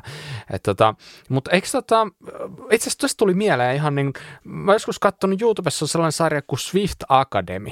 Joo. Eikö näin? Niin tota, oliko siinä, onko siinä vähän niin kuin ideana, että Swiftin kautta yritetään löytää kuskeja, joista sitten leivotaan ihan oikeita maantieammattilaisia? Joo, kyllä. Eli se on niin sanotusti Swift X Factor tällainen reality-homma, eli siellä tosiaan Swift Academy, minkä pystyy ajaa niin kuin kaikki.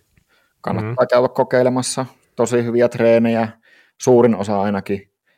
Niistä voi löytää semmoisia lemppari treenejä, mitä sitä tykkää ajaa, mutta sitten sieltä otetaan niin ne parhaat päältä, joille annetaan sitten vielä niin sanotusti pro-testit, ja sitten niistä valitaan se, onko se kymmenen kymmenen kuskia, jotka sitten pääsee finaaliin, ja sitten niistä katsotaan, kuka saa sen ammattilaissopparin tonne ihan niin pro-tasolle ajamaan. Mm, kyllä. Toi striimaaminen tuntuu olemaan tuossa laissa tällainen äh, mukava sivutuote ainakin näin niin kuin sivusta seuraajan näkökulmasta, niin se itse asiassa on mielenkiintoista. Mä oon katsonut jonkin verran näitä sun äh, striimivideoita, ajovideoita, niin siellä näkee hienosti myös, että kuinka sun sisustussilmä on kehittynyt tässä vuosien aikaa, että siellä vähän on niin kuin, tota, huonekalussa hakenut uutta paikkaa ja tälleen, mutta miten sä itse näet sen, että kuinka tärkeä se on niin kuin sulle henkilökohtaisesti, että saat tehtyä sisältöä, onko se niin kuin osa sitä sun niin kuin pro-swiftaajaa, että sulla on niitä seuraajia sen, sen striimin kautta, sä keräät sitä tunnettuutta sillä lailla?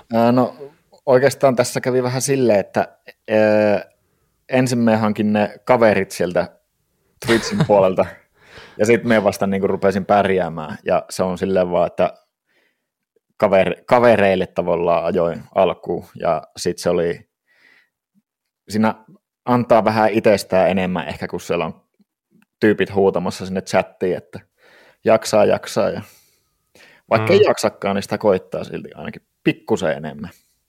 Ja tulee ehkä mm. vähän semmoinen näyttämisen halu, onhan se nyt... Totta kai. Onhan se siisti, jos voittaa joku kisa ja siellä on porukka katsomassa. On se sille tietysti, ja sitten niin kuin, niin, on, on siinä jonkun verran sitä näyttämisen halua, mutta ehkä myös sitä, että nyt siitä on tullut sellainen, että pidän ehkä itteni vähän enemmän niin kuin tulosvastuussa sillä niin kuin striimaamisella. Joo. Eli harmi, harmi, että ei nyt ole tietokone siinä kunnossa, että pystyisi ihan kaikkia noita tärkeimpiä striimaamaan. En halua ottaa riskiä, että kone kaatuu siinä kesken kisan, niin ne pitää sitten jättää niin kuin sinne. Mutta no, onneksi me on sitten niissä kisalähetyksissä juontajien puolesta otettu aina jostain syystä mm. palokeillaan, niin ei harmita ihan niin paljon. Mutta mut jotain sä oot tehnyt aika mm, oikein ja aika paljonkin, koska mä muistan, mä katoin viime keväänä ää, tota MM-kisa striimiä, ja se oli siis tota, kansainvälinen striimi, niin yllättävän monesti siellä puhuttiin Teposta ja mm-hmm. oli jotain Teppo Move ja kaikkea tällaista. Sitten oli, että mitä ihmettä, että yksi kaveri Suomesta täällä ja sit siitä, siitä puhutaan jatkuvasti. niin tota, sä, sä tunnut olevan aika tunnettu sen lajin piirissä, niin m- miksi? Ei se nyt pelkästään toi sun parta ja tukka varmaan siinä, vaikka ne on varmaan isossa roolissa. Totta kai ei väheksytä niitä ollenkaan, mutta tota, mist, mistä tämä juontaa juurensa? Se on, se on hyvä kysymys. Uh, ehkä se on, tota, silloinhan taisi olla Matt Stevens ja Dave Taul, jotka, jotka otti Premium-kisassa itse asiassa Mapei-lippiksen takia striimiin, mutta sitten ehkä se on se minun ajotyyli ollut ja sitten se minun oma paikka, että me ajan meidän tiimissä lähinnä sitä etukolmannesta, eli me on nopeasti reaktiivinen ja hyökkääväkin kuski, niin tota, sen takia me on sitten ehkä otettu sille silmätikuksi ja sitten kun pyrin pitämään kuitenkin hauskaa, niin siellä ei silleen niin kuin noihin kisalähetyksiin, kun minun kamera vetää sitä, niin harvemmin minä nyt siellä mitään niin kuin mökötän tai on enemmän jopa moikkailu ja vilkutellut ja naureskellut ja muuta, että, että ehkä se on se, mikä siinä kiehtoo, mutta en, en tiedä, miten se niin kuin meikäläisen avatar niin kiinnostaa niissä, että samannäköinen on kuin muutkin siellä toisaalta, että mm. ehkä se on se ajotyyli sitten, minkä on tavallaan niin. Sä tarvitset kiusata jengiä sillä sun ajotyylilläsi. Joo, se on. Normaali enemmän. Se, niin. Jokuhan se taisi joskus sanoa, että kaikilla on joku suunnitelma, kunnes Teppo tulee kisakarsina. Että... Koska jotkut kisat on vaan sellaisia, että emme, emme lähde edes välttämättä ajaa siitä voitosta, mutta jos me ei saa tarpeeksi kiusattua, niin sitten se yllättää onkin silleen, että tässä on nämä kymmenen jäljellä ja sitten sitä ajetaankin siitä voitosta, niin se on ehkä se, se vähän trollaileva ajotyyli. Kyllä, kyllä. Mutta joo siis, äh, kun nämä kisathan voi olla tosi erilaisia. Siellä oli niitä, niin kuin sä sanoit, niitä tiny raceja, jotka kestää siis, ne on, ne, siis mitä ne on, alle 10 minuuttia. Viitisen ja sit, mm. Kyllä, ja sitten on niitä varmaan ihan, mä en tiedä mitkä pisimmät, onko ne jotain melkein paria tuntia, en tiedä yhtään. On siellä ihan kolmen tunnin rupeamakin. Just näin. Ja sitten mm. niitä voi olla niinku tasamaata, vuorietappia ja kaikkea siltä väliltä. Niin mikä on se sun vahvuus? Mikälainen rata pitää olla, että sä tiedät, että nyt on niinku chanssit voittaa? Mm, viime vuonna olin ehkä niin sanotusti all-rounderi, eli vähän joka paikka höylä, mutta nyt tuossa koronan jälkeen itse joutui vaihtaa treeniohjelman niin rankasti tähän uuteen kisaformattiin, niin nyt me on ehkä vähän enemmän sprinteri, mutta myös on sitten pikkusen potkuu myös semmoisen lyhyeseen nousuun, että oma vahvuus on ehkä siellä noin viide, viisi minuuttia ja siitä lyhemmät niin kuin effortit. Onneksi nyt kestävyys, kestävyyskin rupeaa tulee takaisin, mutta tällä hetkellä ajan niin sanotusti tiimissä sitä iskiän roolia. Okei. Okay. Tota, oikeastaan niin kuin tulee, tai on pakko ottaa puheeksi tämä, tämä tällainen niin kuin doping-puoli, koska niin kuin itsekin tuossa puoliksi vitsaili aluksi, tietenkin oli ihan tosissani, että mm. oli hel- se on helppo sitä painoa, painoa siellä ruuvata vähän, mm.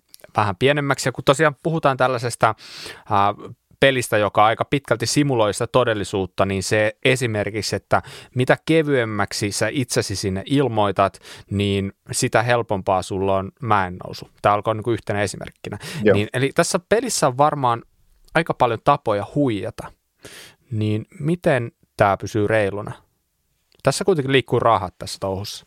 Joo, tota, tässähän nyt oli tämä ikävä tapaus Huul MM-karsintojen jälkeen, eli siellä herra lähti niin sanotusti lentoon ja teki niin kuin ihan maailmanennätyslukemia siinä sitten oli, oli jotain värkännyt siihen treeneriinsä, mutta se sitten vähän tämmöisen pitkän varjo on tänne tehnyt, mutta meillä tuolla niin kuin eliittitasolla meillä on ennen joka kisaa kaksi tuntia ikkuna, milloin pitää vaalla käydä meidän pitää näyttää oma paino vaalla, sitten että vaan alla ei ole mitään, sitä ei ole muokattu tai siellä ei ole mitään kumitassuja tai mitään tällaista. Ja sitten pitää olla vähintään 10 kilon paino, se pitää käyttää vaalla ja sitten molemmat yhdessä siihen vaalle. Ja sitten se video lähetetään kisajärjestäjille ja sitten näin, mutta sitten tuo tehopuolen varmennus taas, niin se tapahtuu sitten meillä, että itse esimerkiksi tota polkimilta otan sitten toisen teho, teholukeman ja sitten se tiedosto lähetetään sitten heti kisan jälkeen ja odotellaan sitten, että onko tulos vahvistettu. Ja, hmm. Mutta, Eli sun pitää niinku tallentaa toista tehodataa siitä varalta, että jos sun, jos sun treeneristä tulevaa tehoa epäillään, niin sun pitää todistaa toisella tehodatalla, että Kyllä. se pitää paikkansa. Ja siellä äh, SADA-testi on aina ennen, ennen kautta, jossa äh, tehdään samalla niin kuin tehomittarilla ja samalla treenerillä. Ajetaan tietyt intervallit ja sitten katsotaan, että vähän sykealueet ja sitten tehoalueet ja miten paljon ne heittää ne mittarit, koska yksi yhteen ei ole oikein mikään niissä on pienet, pienet heitot saattaa olla, niin se, että miten paljon ne on toisiinsa nähe vinksallaan ja että melkoisen paljon ressiä tässä niin saa ennen, ennen sitä, no mm. parhaimmillaan, parhaimmillaan itsellä oli 12 sekunnin kisa, että, että tota, pari tuntia siinä sitten hoonailla noita videoita ja muuta lähetellä, niin niin, niin, että se vaatii paljon tällaista ees taas lähettelyä, Kyllä. lomakkeiden lähettelyä. Joo, ja sittenhän tästä vähän naureskellaan tuolla meidän tiimin Discordissa, että meillä eliitti, eliittimiesten Discordissa puhutaan enemmän meidän painosta kuin varmaan tytöt keskenään niin kuin yleisemmin sille, että me tiedetään oma paino niin kuin sadan gramman tarkkuilla melkein päivittäin, mutta käyppä kysyä tuolta joltain raksamieheltä, että paljon painoit tänään, niin hmm. saattaa tulla 10 kilon tarkkuilla. Kyllä, Kyllä. Toi itse asiassa toi Swifti on siitä mielenkiintoinen, että pakko mun sanoa, että ei mua kiinnostanut mun paino tässä niin kuin viimeisen äh, kymmenen vuoden aikana ihan liikaa, mutta nyt mä huomaan, että mä saatan käydä joka päivä. Joo. ja siis mua itse vähän huolestuttaa se, että tota, Joo, ja se hyvä. on paljon, niin kuin, on myös haittaa tullut, että ö, henkisesti aika monellekin ollut kova paikka joillekin se on arka asia tuo oma paino ja muuta, niin tuota, sen takia se on hyvä, että se ei, se ei ole julkinen tieto, kun niitä mm. lähetellään, että se on suoraan kisajärjestäjille tai tuonne. Että... Ja sitten niin kun, se on aika hankala asia, kaikki nämä tämmöiset tämmöiset henkilökohtaiset asiat, ne on melko hankalia, mutta se on ikävä, ikävä vaan, että sen kanssa nyt pitää elää vielä ainakin tässä lajissa. Niin. Mm.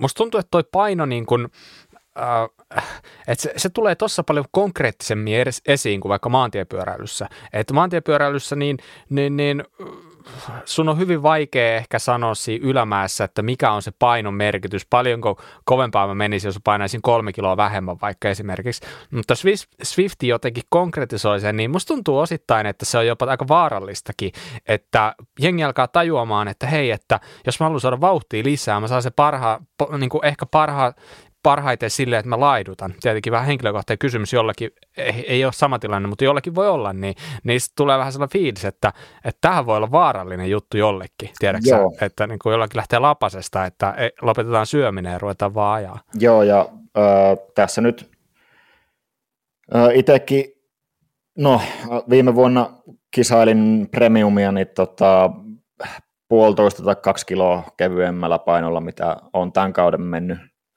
että silloin tuli vähän niin kuin, vähän itsekin ammuttu yli siitä, mutta siinä sitten oli myös liitty tämä mun ö, ilmanen Tron pyörähaaste, että silloinhan mulla tipahti siinä viikossa, niin kuin ei sille voinut mitään, niin se, se meni niin, kuin niin alle, mm. että sieltä ei sitten treeni, treeni ja muuten kisailuiden kanssa, niin se ei lähtenyt enää nousemaankaan niin nopeasti. Mutta tällä kaudella me on löytänyt itselleni semmoisen onnellisen painon, missä on hyvä olla ja näin, niin tuota, että mieluummin, mieluummin mie on, tunnen itseni voimakkaaksi, kun mm. katson vaan sitä numeroa, mikä siinä on. Kyllä, että just näin. Me olen huomannut, että me suoriudun itse paljon paremmin ja tasaisemmin etenkin, että minulla on vähemmän huonoja päiviä silloin, kun me voin hyvin. No da, aika itsestään selvää, mutta se helposti lipsahtaa tosiaan sitten vähän sinne ikävällekin puolelle joillain. Kyllä, just näin. Hei, tota, Suomessahan on tällä hetkellä tämä aika hyvässä nosteessa. Mä oon ollut huomaavinani, että viikoittain ajetaan Suomessakin tällaista Kymreil talvikappia, eikö Joo. näin? Ja sä oot ollut siellä ajamassa kanssa. Joo, mä itse asiassa ö, viime vuoden MM-karsintojen jälkeen, niin silloinhan minun ninjatyö oli tehty, eli tämä sai sitten vähän enemmän nostetta. Oli pakko saada ihan Suomen pyöräilykin mukaan, että pääsen sinne kisoihin, ja sitten sen jälkeen oli niin sanotusti helppo pitää sitä momenttia yllä, niin saatiin Suomen pyöräily alle nyt tosiaan ensimmäinen virallinen sarja, ja sitten tänä vuonna tulee ensimmäiset SM-kisatkin. Eli ne on sitten vähän myöhemmin tuossa keväällä. Mutta, Joo, olisiko ollut maaliskuussa? Joo, niin ne taitaa Maaliskuun olla. eka viikonloppu, muistaakseni. En ole yhtään katellut, niin, mutta ei, ei. sattu tulee mieleen vaan. Tuota. Mm, mutta tosiaan olen ollut vähän siinä niin sanotusti kertomassa omia tuumailuita ja vähän miettimässä, että just lähinnä, että moniviikkoinen kisa se voisi olla Suomessa nyt ekaan kerran ja tällaista kaikkea, niin mutta on, on hyvässä nosteessa ja tosi positiivinen yllätys, että miten kova taso on ollut niin kuin ekoissa kisoissa. Ja etenkin nyt voi sanoa, että viime lauantai oli tosi mukava kisa, koska sain turpaan siellä. Ja silleen, että ei, ei se nyt ollut niinku oma, oma paras päivä, mutta siis silleen, että en kyllä niinku huonoimmille, huonommille niin hävinnyt, että siellä oli Kasperi ja mm, Halonen niin oli kyllä niin kovassa vedossa sinä aamuna, että ei siinä. Ilolla katteli, kun hävisi sinne horisonttiin siinä ylämäessä. Niin. Kyllä, ja näitähän siis ajetaan ainakin toistaiseksi nyt niin kuin lauantaisin, nyt tässä varmaan oliko vielä helmikuunkin ajan, ja kisoihin pääsee mukaan ihan ilmaiseksi sinne ilmoittautumalla. Muistaakseni, mikähän se oli, oliko e-pyöräily.fi tai joku vastaava osoite? Joo. Taisi olla joku, joku tällainen, tai ainakin tota, jos Facebookissa meet sellainen kuin Swift Suomi, niin sieltä varmasti löytyy, sieltä löytyy siellä linkkejä. Niin... Varmaan, varmaan tota, nopeite, tai sitten talvikap Googlen Kyllä. kautta. Niin. Kyllä, niin tota, lähde sinne ajamaan, haastaa Teppoa, jos, jos tota, tunnet mm. olosi vahvaksi. vahvaksi. Mutta tota, hei sitä ennen, ennen SM-kisoja, niin on tulossa MM-kisat. Joo. Taas kerran. 18. helmikuuta. Ja mulla on sellainen käsitys, että sä oot siellä mukana. Kyllä. Uh, viime vuonna oli jo silleen, että harmitti, harmitti, että tässä nyt tämä meni varmaan minun viimeiset MM-kisat ekat ja viimeiset näin penki alle ja voi voi voi, mutta no, tänä vuonna kuitenkin saatiin niin sanotusti maapaikka ja sitten karsinnoissa meni kuitenkin sen verran hyvin, että pääsin sitten toistamiseen koittaa ja nyt, nyt onneksi tämä on tätä e-sporttiformaattia, eli kolmeosainen kisa, niin ehkä tämä sopii itselle vielä paremmin.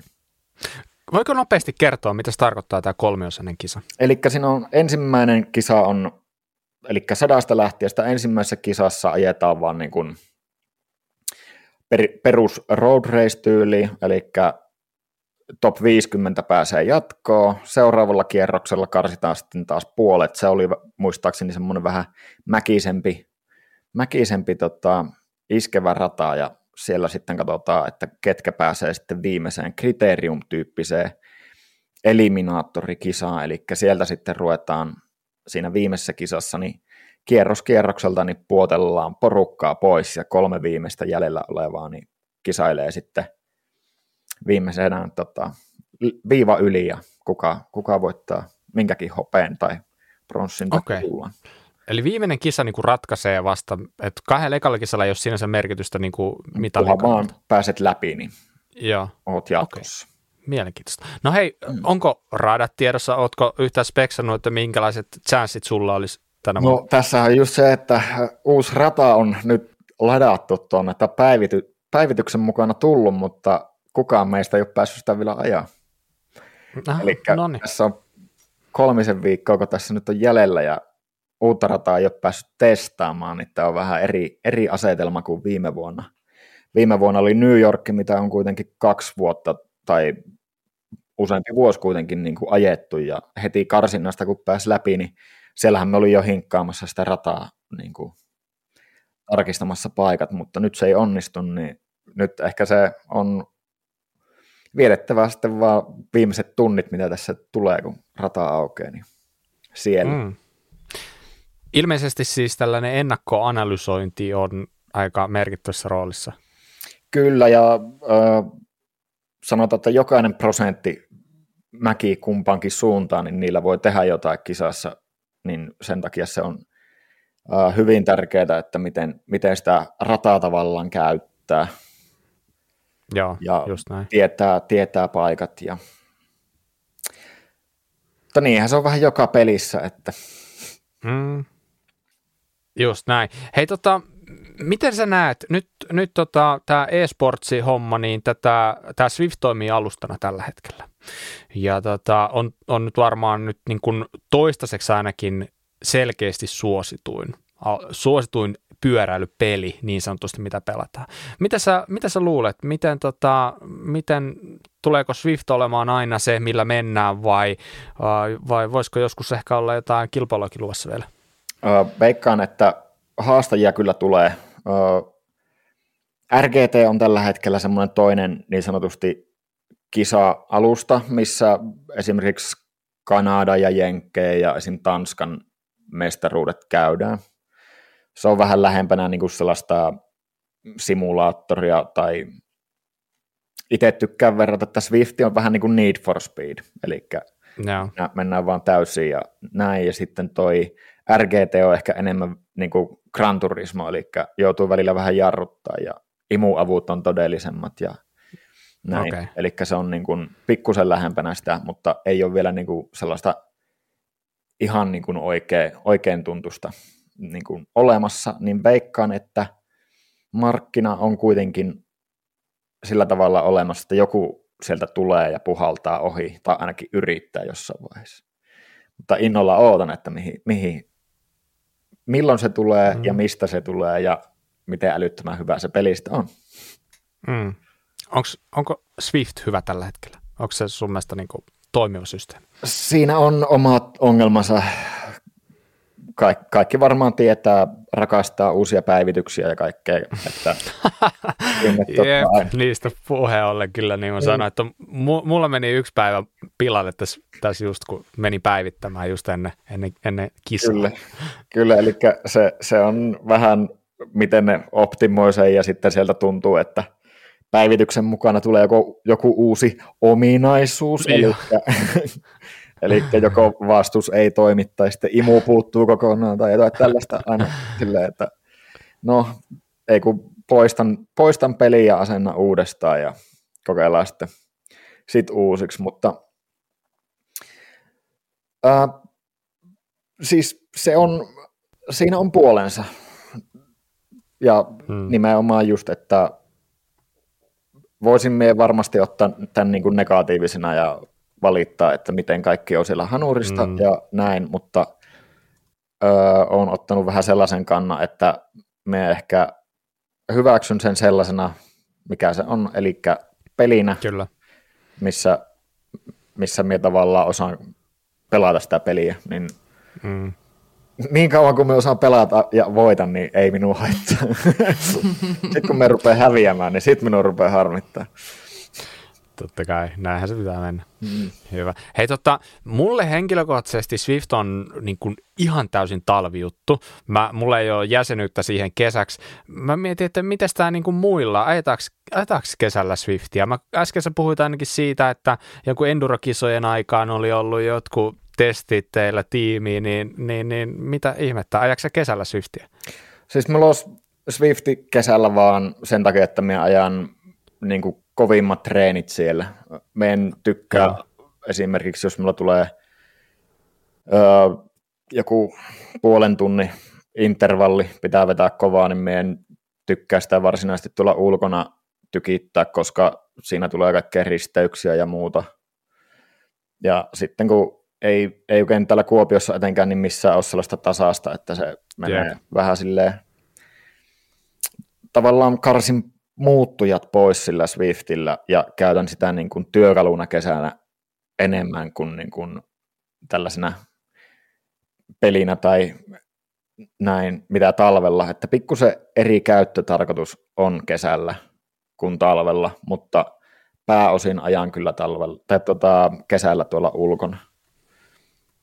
Yes, just näin. Tuota, mitäs toi kisakalenteri muuten, nyt mä huomaan hyppääväni takas, mutta tota, mä nyt kysyn tämän yhden vielä, niin tota, mitäs toi kisakalenteri menee yleensä sen Swiftin suhteen, että tota, pyöriikö nuo kisat nimenomaan talviaikaa vai onko niitä ympäri vuoden? Niin tarkoitan nyt näitä tällaisia niin kuin isompia kisoja, mitä teki vaikka tiimin ajatte. Joo, eli nämä premium-tason hommat, niin ne pyörii onneksi nyt täällä niin kuin pohjoisen pallonpuoliskon mukaan, eli talvi oikeastaan syyskuussa aletaan valmistautumaan sitten näihin, näihin hommiin ja sitten ne kestää aina tuonne keväälle asti riippuen vähän, riippuen vähän että miten, miten Swifti on hoitanut asiat, mutta pääosin talvella on nämä niin kuin, tärkeimmät kisat ja saa tavallaan keskittyä kesällä ulko, ulkokisailuun ja muuhun tällaiseen. Että. Joo, just näin. Hyvä, hyvä. Mä luulen, että tässä alkaa olla nyt tällä kertaa riittävästi. Tota, mulla olisi taas vaikka ja kuinka ja tota, varmaan, varmaan tota, voisin kysellä koko yön näistä kaikista Swift-hommista. Mä vasta niin kuin raapasin pintaa, mutta ehkä ihan hyvä jossain kohtaa lopettaa. Mä luulen, että me ollaan nyt siinä.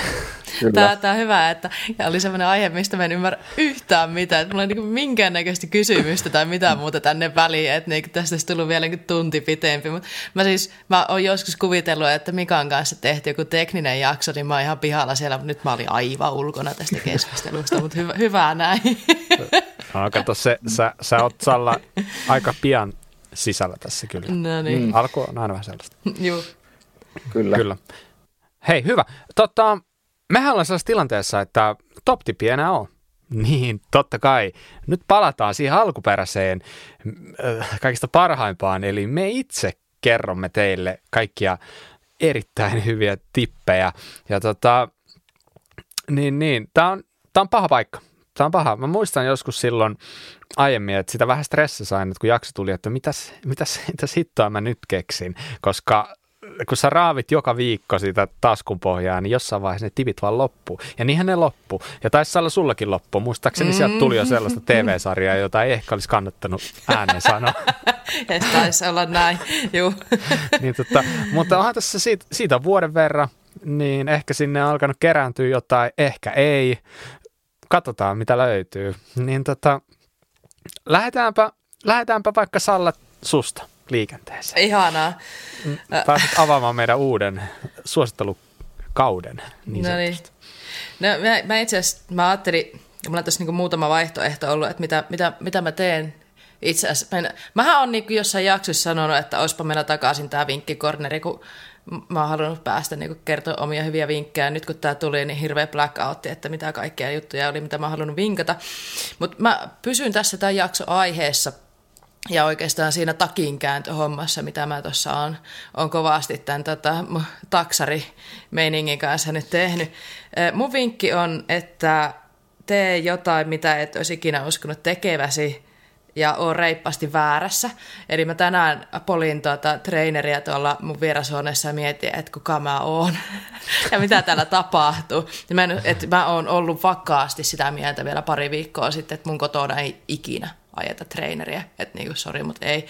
Ja tässä sitä nyt ollaan. Mä, mä en tiedä, onko tämä mun niinku uusi intohimo, e, e, mutta se oli paljon kivempaa, mitä mä ajattelin, ja mä näen hirveän paljon hyviä puolia siinä, just esim. se, että mä tulin töistä, illalla äänitykset, Öö, en olisi lähtenyt ehkä ajaa ulos, kun se vaatii sitä niin kaikkea valmistelua tälleen, mutta tuossa niin kerkisi he, heittämällä he, vetää tunnin lenkin kuitenkin välissä, että kotiin vaatteet pois päältä, okei jotain jätin ja sitten trainerin päälle ja sitten suihkuu ja sitten äänittää. Et, niin se, se oli silleen niin kuin helppoa ja nopeata. Ja sitten tämä kaikki on tapahtunut vielä tälleen julkisesti, että niin omien sanojen syöminen, joka jotenkin lisää tätä hienoutta tähän koko hommaan, niin mun vinkki on, että tehkää jotain, mitä ette ole ikinä uskonut tekevän. Mä just äsken mietin, mikä olisi semmoinen juttu, mikä olisi seuraavaksi asia, mitä mä niin kuin en halua. Mä en, mä, mä en halua jotain padelia lauantai-aamuisin lähteä pelaamaan ja oikeasti ottakaa ihan hitoon pitkään ennen kuin se tapahtuu, mutta et niinku ihan kaikkea ei tarvitse kokeilla, mutta kokeile nyt jotain, mitä et haluaisi ikinä tehdä. Siinä voi löytyä taikaa. Ja oota vaan, kun keväällä sitten oot saanut kavereihin se etumatka sillä treenerillä, niin Ai, ai, ai. Kyllä. Niin. Sitten pääsee nauttimaan työn hedelmästä. Mm. Joo, ja toivotan näin. Mm. Okei, okay, loistava. No hei, Teppo, minkä sellainen vinkki sulla olisi? No, mulla on nörttivinkki, eli nyt on puhuttanut ehkä jonkun verran porukkaa toi Strava hinnannosto fail, mikä tässä nyt oli, niin Intervals ICU-sivusto, niin tota, kannattaa käydä se ehkä tsekkailemassa. Se on mitä itse käytän ja mitä valmennettavilleni käytän niin kuin vähän tulosten ja treenien ja muiden suhteen. Sieltä näkee vähän erilaista käppyrää ja pystyy suunnittelemaan vähän eri tai todella paljon paremmin kuin esimerkiksi Stravaan kautta just. Ja se on ilmanen, niin se Kyllä. on, se on tota, ja sieltä pystyy kanssa kavereita stalkkaamaan ihan samalla tavalla. Että ei, nämä, ei nämä kartat ehkä samalla tavalla, mutta, tota, mm. mutta siellä katsotaan just ne kaverin numerot, että jaha, mitä, mitä on tullut tehtyä. Ehdottomasti. Aivan loistavaa. Mäkin sieltä stalkkasin Tepon tässä joku aika sitten ja piti alkaa ihmettelemään, että mitä se, mitä se mies niin kuin oikeasti puuhaa ja mitä ne mittarit niin kuin oikeasti näyttää. Että tota, se, on, se on aivan loistava. Intervals ICU, niin suosittelen kyllä lämpöisesti. Kyllä, jos vähänkään niin kuin harkitsee vakavampaa treeniä tai tälleen näin, niin kannattaa ottaa joku tuollainen oikeasti pikkusen parempi treeniseuranta appi käyttöön tai sivusto. Suosittelen. Kyllä. Hienoa. Alright.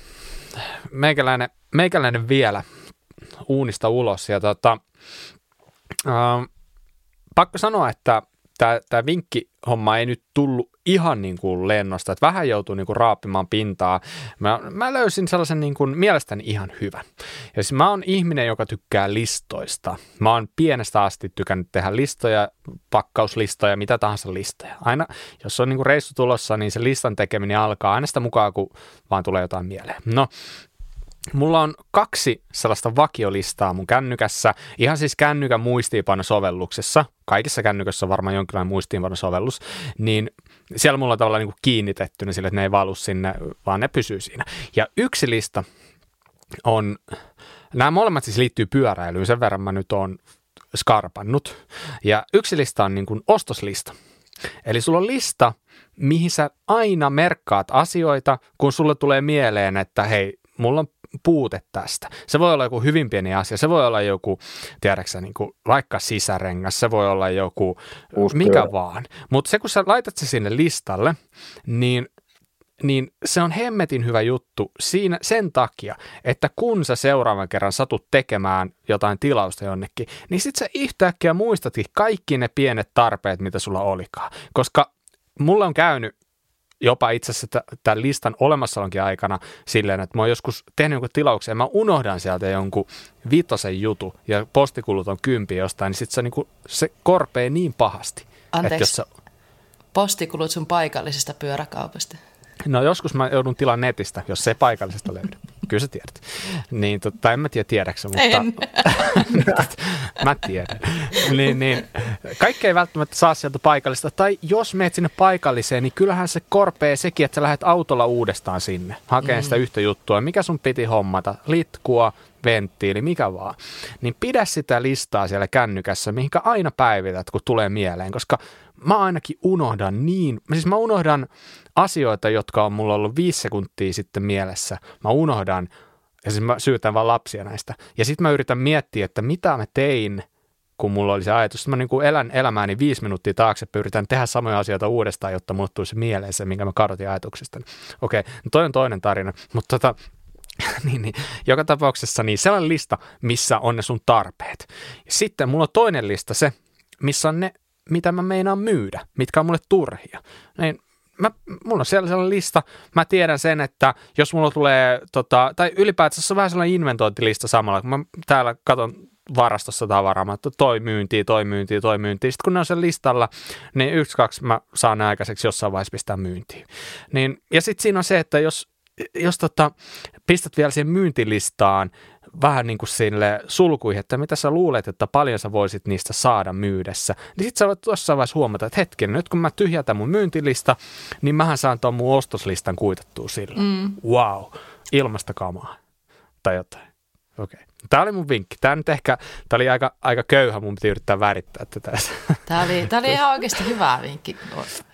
Mutta listat on tosi hyviä. Mm. Niitä kannattaa, ja siis kän, kännykkä on niinku tämä lista, siis älä missään nimessä tee listoja mihinkään paperille. Ei, ei. Ei, ei. se ei toimi. Se, se, ei, ei. se ei, se ei niinku toimi, koska sitten kun se paperi on hukassa, niin mm. se, se listahan ei ole olemassa. Mm. Kaikki, kaikki tapahtuu tälleen niin kuin nykyaikaisella digitaalisella tyylillä. Niin. Haluatko tietää, miten mä hoidan noin mun tarpeet hankinnat ja se mun lista? No, kerro. Mä laitan aina Whatsappissa Ridelle, Ride Jounille viestiä, että mä tarvin tämän ja sitten kun mä menen sinne, niin mä saan kaiken, mitä mä oon sen matkan aikana tarvinnut. toi on ja se on vähän niin kuin lista myös. sitten niin kuin WhatsAppin kautta. Niin, sieltä voi tarkistaa, että mitäs kaikkea mä olinkaan vailla. niin. Totta, totta. Kyllä. Ja sä voit WhatsAppia käyttää tolleenkin. Sä voit lähettää WhatsAppilla itsellesi tuollaisen viestin, jos haluat. haluat. Mutta anyway, mun vinkki oli se lista. Mm. Hyvä. Näin. Tällaista, tällaista tällä kertaa. Ja tota, nyt aletaan olla varmaan finaalissa. Saadaan, saadaan tota, pikkuhiljaa pistettyä koneet alas. Ennen kuin lopetetaan, niin Teppo, kuka tai mikä sua oikein pakottaa polkemaan? Kun sun nimihän on pakko polkea Tepi. Pystytkö se kertoa? Uh, minä itse. Ei tietoinen minä ehkä, mutta okay. se on se alitajuntainen minä. No niin, no niin tota, rauhata, jos me en pääse harrastaa. Sitten tulee turhautumiset ja muut. Mieluummin me on väsynyt ja onnellinen. Okei, okay, hyvä. Hei tästä Aasisillalla, niin kerrohan mistä sua pääsee seuraamaan. Sullakin on muutama kanava, missä sä oot aktiivinen. Joo, eli äh, Pakkopolke on tuolla Instagramissa ja Pakkopolke Tepi YouTubessa ja sitten tota, Tepilobium on tuolla Twitchissä. Se on, se on vähän erilainen, koska se on mun vanha pelinimi jostain ajalta. ajalta. En muista mikä, mutta se on vähän erilainen. No. Loistavaa. Ottakaa seurantaa ja tota, kattokaa. Mä oon ainakin Niin kuin silleen, no en tule enää sanoa salaa, koska nyt mä sen kerron teille julkisesti, niin seurannut Tepon videoita ja niissä oppii aika paljon siitä Swift, Swiftistä, koska äh, kaveri, kaveri selkeästi on niin kuin pelannut tuota peliä vähän pidempään, että tällä itse on kumminkin aika novisi siinä, niin tulee paljon kaikkia hyviä vinkkejä sieltä, niin kannattaa ja, senkin ja sit jos, sit jos näkee tuolla kesälläkin tuommoisen pinkki ja vaaleisinipaita se kaverin, niin tota, saa seurata sielläkin, että Hyppää kanssa. niin. Kuulostaa hyvältä. Hei Salla, mistä meitä? Ah, meitä voi seurata Instagramissa Kuraläpän tililtä, sitten meitä voi seurata, meillä on YouTubessa Kuraläppä, ah, niin, ja sitten kaikkein se kaunein ja hieno on se www.kuraläppä.fi, ja sitten meillä on Kuraläppä Shop, josta kannattaa kevättä kohti tilailla vähän jotain kevyempää vaatetta, vaikka teepaita ja toppeja, ja sitten niin meillä voi lähettää sähköpostia kuraläppäät kuraläppä.fi. Loistavaa. Sä yllätit Kyllä. mut tuolla kysymyksellä tänään. Ei, kyllähän ne tulee aina, vaikka keskellä yötä herättäisi. Juu, niin. näin se pitää tehdä. Hyvä. All right. Hei, tota, tässä kaikki tällä erää. Kiitos Teppo. Kiitos. Kiitos Salla. Kiitos, kiitos. Ja kiitos tietenkin kaikille kuuntelijoille. Palataan ensi viikolla asiaan. Moi moi. Moi moi.